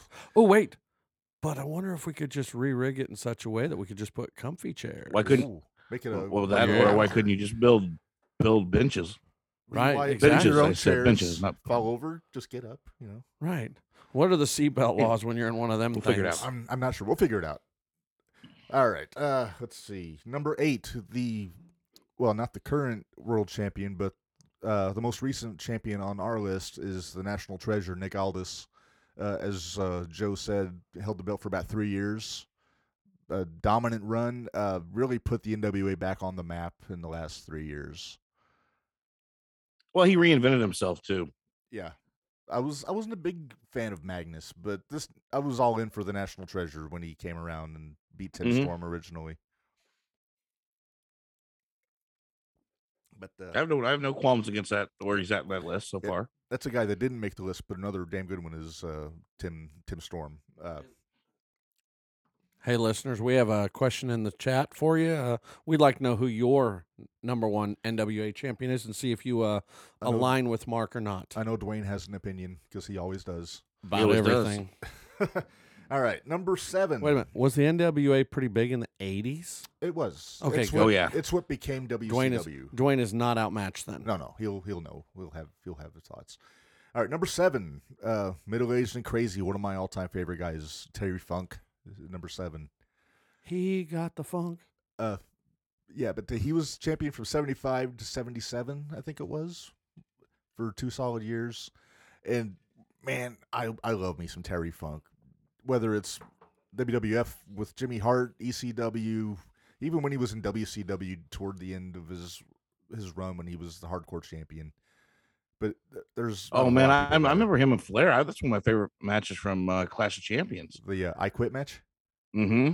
Just and also not for nothing, Jim Ross and Gordon Solie calling that match. Come on, how do you get any better than that? Yeah, it uh, Funk Funk deserves a lot of credit for Uh, W. He deserves a lot of credit for getting a lot of guys over who who shouldn't be over. a young Eddie Guerrero. Um, right, did a lot of things for a lot of people, and and uh, God, yeah, I mean, he's still alive, but he's not in the greatest of of mental and, and physical shape anymore. yeah, yeah. But uh, I wore my Funk You T-shirt to the Squared Circle Expo, and Ted DiBiase noticed it and mentioned that he is his best friend in the world, which uh, says a lot. But uh, number six. Speaking of, sometime when we uh, get together, I want to talk to you about that. about what the Squared Circle Expo? Yes, yes, Oh, we'll, sure we'll, discuss that. Sure thing. I've got yeah. to talk to you since then, so Oh yeah, yeah. Uh, we will definitely discuss because it was uh, one of the best weekends I've had in a long time. All right, number six. We can't talk about Terry Funk without talking about Junior. That's uh, Dory Funk Jr. And I think he had a four or five year run with the title, sixty nine to seventy three or seventy four. And I wasn't alive. Well, no, remember. neither was I. I'm just going off my wrestling Rain Man brain. So did you? Uh, so those those those those years were obviously you know you were kind of like diaper duty at the time, like you were doing duty in diapers. I wasn't even in an idea yet. You yet. weren't even an idea yet. See, I mean, like, so did you like? I wasn't even life, an idea you, either. I was have you gone 12 back- years old when Dory Have you Funk- gone back and watched matches from those eras? have. Just, I mean, is that okay? Cool. oh yeah, cool. they have this stuff on YouTube. Oh, I know they do. I just uh, wasn't sure if you oh, know yeah, yeah. if it's something you went back to look at. I've gone back, and uh, Dory, I Terry was more exciting to me as a wrestler, but Dory, he had the longer run with the title, and he had m- every time he would go out. This is common for the NWA champion; they go out and wrestle an hour every night, which is unheard of nowadays. And uh, wow. and Dory was like just a stamina machine. It was it was crazy, and uh, great technical wrestler. Invented the European uppercut for those that know what that is. Uh, I always pray I never take one. Just an uppercut forearm to the chest, even though Michael Cole says it's to the jaw. It, uh, Was the elbow hit him in the chest before the hand hits him in forearm the jaw? hits, forearm hits him in the chest. It's, Right. it's just a It's- forearm. Oh, okay. But uh, but no, Dory Funk truly one of the great ones. Also, great trainer in Florida. But uh, we'll move on. Number five. Uh, if we're going by favorites, he would probably be number one, and that's the Bull of the Woods. Uh, American Dream, Dusty Rhodes, and Public Daddy. Thought you were doing a Son bad a Mike plumber, man. I Tyson. tell you right now. I thought you were doing a bad Mike Tyson with that Oh, lisp. No, if I go in a lisp, it's Dusty. That's Dusty. It's Dusty Rhodes. Oh, that's right. You didn't do the squeaky part. If it was squeaky, then it was Tyson. If I'm doing like this, it'd be This. Tyson. It wasn't this, was it? And I have pretty good confidence Mike doesn't listen to this, so I don't think I will be murdered. Like that fell on the airplane. Hey, you know what? The guy on the airplane had every right to be a fan. He just went too far. Mhm, Absolutely. But Mike should never have hit the motherfucker. No. That's just that's further than too far. But if you love what you do, you never work a day in your life. Is that's right. saying. He loved beating the shit out of people. All right, so I got so I got Dusty. He's a three-time champion. Uh, beat Harley twice, which is impressive enough, and then uh, had a win over Flair in the '80s for it. Uh, second guy to hold the big gold belt. All you wrestling nerds know what that is. And uh, yeah, I mean, there's not a whole lot of people better than Dusty. He's one of one of my top three, probably top three or four. I, I agree with you there. I, I don't like agreeing with you this much tonight. Man. Man. See, when there's no Narge influence to tell you that I'm wrong, you can see my point. Well, no, it just we're talking about things that we're both old enough to remember and enjoy. Yep. Uh, Minders, thank you. Uh, 69 to 73 for Dory Jr. for his world title run. And she also said Dusty, so I'm sorry he wasn't quite that high on my list. All right. Number Hey, but, four. but but Dwayne has an opinion. he does, but we'll We'll wait- get to it. We'll get to that because we haven't He, said, got to he him says yet. he says if you will, and I think if we will, we might. Who We might. knows? I think we should. We might. Uh, all right. So number four, uh, the guy before the the big explosion on TV and everything, who was regarded as the greatest of all time, was uh, Lou Thesz, uh, six time champion. Uh, pretty much was the best wrestler in the world for many decades. Uh, St. Louis guy, and uh, and yeah, he was he was the guy in the NWA for about thirty years, I would say. Say 30, 35 years, somewhere around there. That's a pretty healthy fucking career in wrestling. Right, right, right. Yeah. I mean, how was he? Was he? So you know, when they're younger, they're probably much more active. Was he pretty active the whole time, or Oh, did yeah. he like slow down after twenty years and kind of go to be more of a bit player when they needed special things, like you know Stone Cold just did recently? Oh no, he was pretty regular for uh, about for about thirty years. And he'd go all over the world, go to Japan, the UK. Uh, I mean, you think about it, thirty years in a career. If they start when they're about eighteen to twenty, means they're about forty-eight to fifty-five when they're done at that thirty-year point. yeah, and I'm he was- fifty-three. Hell no. and he was having matches into his seventies. Just he wasn't working full time. wow. And I lost my list. Hang on, let me get it back up. Uh, but uh, he's one of those. I don't know a lot. I haven't seen a lot of his work just because he was so far before my time and before TV uh, and like the infancy of TV. But uh, number three, and this is a guy who doesn't get a lot to do these days. Um, I think a three-time world champion, Jack Brisco, from uh, from Oklahoma. Related to the Briscoes? No relation. No to relation. Okay. No, no. He was from Stillwater, Oklahoma. Uh, NCAA champion a couple times.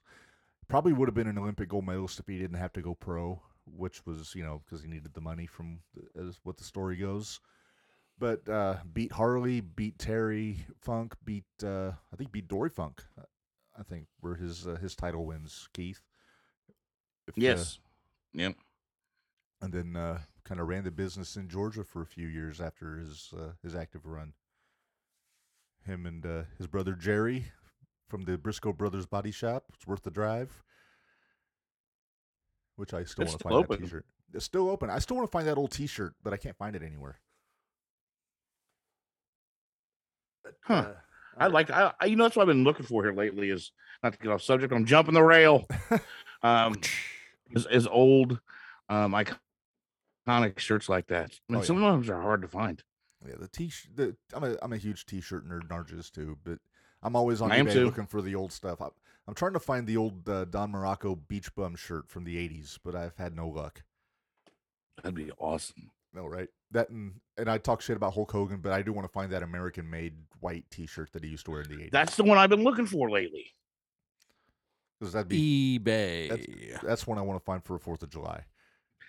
Yeah, but they have they have they have some out there, but they're not the nostalgic ones. Like I want one of the Like the authentic. Like, yeah, Yeah. I just don't want to. I don't want one that just says American made on it. That's not fun. Uh, my favorite old T-shirt that I have is the old Dusty Sucks Eggs shirt from uh, Terry Funk. But uh, I've been looking for Dusty shirts too. oh yeah, they, I, they've I got some cool ones. New Dusty shirt. Actually, I have an America's Team shirt at home, uh, Dusty and Magnum, that I think I may have outgrown. so it's im- impetus to lose some weight. But uh, speaking of the Dusty Sucks Eggs, I'm thinking about doing a Hogan Sucks Eggs shirt for ProWrestlingTees.com if I can get the okay from the uh, Nargemeister. I'm sure he was probably going to Why have an not? opinion. That's just a terrible idea. I think it's a fun idea, but I don't know if it'll sell. Uh, but I digress. We're up to number two. We're blowing through this list, Keith. Uh, number two, I think, is kind of a no-brainer. One and two are easy to me, but number two from uh, from St. Louis, I got Handsome Harley Race, the former eight-time world heavyweight champion. Probably the toughest man to ever hold a belt. Keith, would you agree with that? Oh, I do agree with that, hands down, hands down. The guy I wouldn't want to walk in the back alley with No. Greatest wrestler Him- him- him or me. earth. Haku or whatever you want to call his Yeah, name. Either Haku, Harley. those two, those those two guys are not guys I want to meet in a dark alley. no, they were Because both- Harley and, and Haku probably would just both beat your ass. right? I was. It was cool to see them wrestle at the Royal Rumble that one year for the undisputed kingship, but I wish that would have happened ten years earlier. Right. But no, Yeah, and you know, I, I never Harley and then WWF at the time just never to me fit. no. To me, he was an NWA guy. He was a WCW guy. He just he seemed out of place in WWF.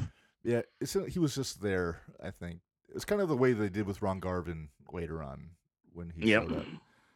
But that's that's neat. Ronnie didn't make my list, but uh, I was al- I was he was the first NWA champion I really remember in '87 when I started watching the NWA.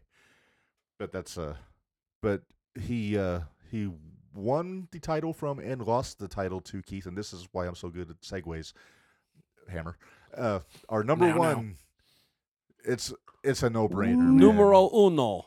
I think eight or nine time world champion, NWA world champion. I'm not counting the WCW.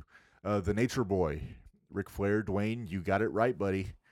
Uh, it Don't just we have a woo somewhere? I I did. I wooed. I Oh, wooed thank you, yeah, thank Keith Wood. He's he's, He wooed. he's repping, but yeah, I mean, come on, it's it's Flair. He was he was the NWA for from about 82 to 91. Dwayne Carter tonight. Till they became- all right. Till they till they switched to WCW. Right, right, right. Then I mean, that's I mean, becomes there was. Flair. Flair held the NWA title, and that's Yeah, I mean, a Flair for the gold, and yeah. The big All that. gold and all that. He was the first guy to hold the big gold belt that everybody loves so Yeah. much. Which I have a copy. that's still of. my, it's still my the big gold belt is still my favorite belt next to the winged eagle. Yeah, that's uh, I think- Personally, that's my don't- opinion. I think we've done a top 10 title belts list, but if we haven't, I'll review. And if we haven't, that's going to be coming soon. But I mean, there were no better, there's no better time for championship belts than the 1980s, Keith, No, agreed. across the board. man. Agreed. You know what? And, and you know one the, the one title I miss, and ROH has it, um, and they're kind of implementing it now with Samoa Joe. I miss the old WCW television title because they would defend it on Saturday night's main event. We talked about that earlier. Arn Anderson held it for a while. You had different, you know, the, the lower mid card guys. Let, let me ask you this, Keith. It needs to come back. I, I, well, no, it is back. It's in the NWA. They're, that's the belt they use. I'm, I'm talking about either an AEW, which they kind of are with ROH. You think they need to have a TV title? yeah, I do. I, I Well, agree with you. Samoa Joe has the ROH TV title, which Right, I just right. think Well, let me ask you this, because I think you're like me. You, the old silver TV title from the '80s is the best one. Yeah. Yeah. you- are With the you- red? Are you a red strap or a black strap? I'm a black strap. See, I like Or the excuse red. me, the red strap. I like I'm the red, red, strap with, with It made it stand out because it had that Mhm. cool red strap. Pick to a strap already. on. But, yeah. hey, Wrong show. but no, the NWA for, Oh, for oh. title belts. If I could, if I had the money, I would have a replica of all of them: the U.S. title, national title, tag titles, all that. I had the tag title, like the blue blue strap, uh, Tully and Arn title belt. I have at home. Oh yeah. uh, shout out to ISK Customs in Pakistan. Uh, the guy made me the belt a couple years ago. Did fantastic work. Uh, I suggest you check him out. Just give him a cheap plug. Maybe we How should many get how, him how long does sponsor that the take to get delivered? I'm sorry. How long does that take to get delivered? It took a while. Uh, Couple rickshaw rides. that's hang on. Don't get us canceled, Marco. But no, being, when uh, I ordered it was during during the pandemic, so that kind of put a monkey wrench into all the foreign shipping and everything. But uh, but when it got there, man, it was great. I'll, uh, next time I see you, if I if you let me know when we're gonna be together, Keith, and I'll bring Whoa. I'll bring it with All me. right. Just, Not that, that just way. went the fuck off the Uh, rails, Like, people. like next time you come over to here to watch a pay per view with us, I'll bring the belt with me. I'll show it to you. Yeah, I will. I will. I definitely want to see that. No, the reason I say that is because I ordered a, a custom jersey from China, Uh, Our and super uh, I ordered it. I ordered it in March, and I'm still waiting on it. Is from, is uh, is waiting for his latest uh, whatever his favorite football player's team is this week. I don't remember. He's waiting for some new shirts, but He's waiting for I Baker agree. Mayfield to pick a team so he can order Well, that, everybody's doing that. Uh, but uh, Dwayne, our super fan, does say we did do a top ten title belts already. All right, thank you, Dwayne. Thank you, thank you. He's May- our. I, I think we'll call him our what bibliographer. Is that what they called? st- uh, record keeper, statistician. Right, right, something like that. Stat. I don't know. All right. So, Honorary title, by the way. You're not getting paid. All right, so we're gonna go. We're gonna put a pin in this episode here, Keith. Thank you very much for filling in ably for our buddy Narge. Well, I appreciate you guys having me. And it's time for Keith to plug his next oh two to three weeks of shit or whatever he thinks is Yeah, important. right? yeah. Go. Well, we got, got got some big news came out. We just announced uh, uh last Friday for Clubhouse Lounge Radio at chlradio.com that we are now the official home and the exclusive home of Tolono Unity football come uh, the fall. So we're excited about that. Well done, Uh, sir. we've got some, yeah. Thank you, thank you, and As- uh, pretty excited for that to to get going. And uh, it's a it's a high school and a program that hasn't had any sort of broadcast on a regular basis for many many years, and so I'm glad to bring that to them. well, they're, a uh, winning they're program like that. traditionally a. Uh, I, I won't say a title team, but they're always in the mix. Right, right, mean, and I it's think- amazing to me remember the that they've never Unity had anybody wasn't. broadcast them. As an alumni of Oakwood High School, I always have held a grudge against Unity because they would beat the crap out of Oakwood football and basketball regularly for as long as I can remember. You As were a- a comet. As an alumni I was a alum, comment, yeah. he was. Yeah. As an alumni of the Centennial Chargers, I don't really care because we never, ever, ever, Unity not was- in football, never. Unity and Oakwood were in the Illini Central Conference when I was in high school Right. With Georgetown Ridge Yeah. Farm, Dwayne. Georgetown, Dwayne. But, uh, oh, the way. yeah, but uh, Dwayne, yeah, that's Dwayne. that is awesome news though. Yeah, so that's for, big uh, news. Uh, we also got some Dingerbat uh, full count baseball sessions coming back. Um, we've got some more guests coming us way. We just had Spencer Patton, Texas Rangers reliever, nice, nice. uh, join us there too. We've Did got you just say back roads and bar. Texas Rangers. You got to, Yes, I did, sir. Fuck yeah.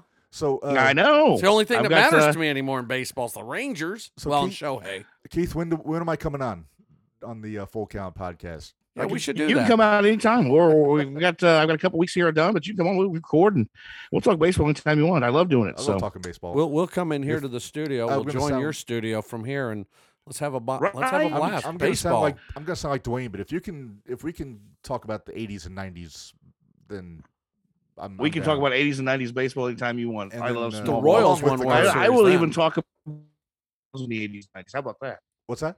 And I'm a diehard Cubs fan. Right on. So yeah, they got Yeah. a lot coming on, a lot, a lot more things in the works for Clubhouse Lounge Radio, and uh, excited about uh, how it grow, how fast it's growing, and and where it's going. So uh, we got good things coming. Awesome. Thanks, We're guys. looking forward to seeing what happened. Keith, we will talk to you next week for uh or next episode for Barry Horowitz, right? You're going to be joining us. That's dang right. I'll be patting myself on the back the entire way. Don't forget your suspenders, buddy. I won't. I have to have them to keep my pants up. That's right. All right, Keith, we're going to let you go, man. Thanks a lot for all your help. All right, have a great night, guys. Yeah. Thanks, Keith. Take care. Bye, Bye bye. And uh, to get our uh, our plugs in, Marco, uh, you can find us on Facebook, Jumping the Rail, uh, Twitter.com at JTR Pod. If you want to follow us there, we always have some things in, in the works on there.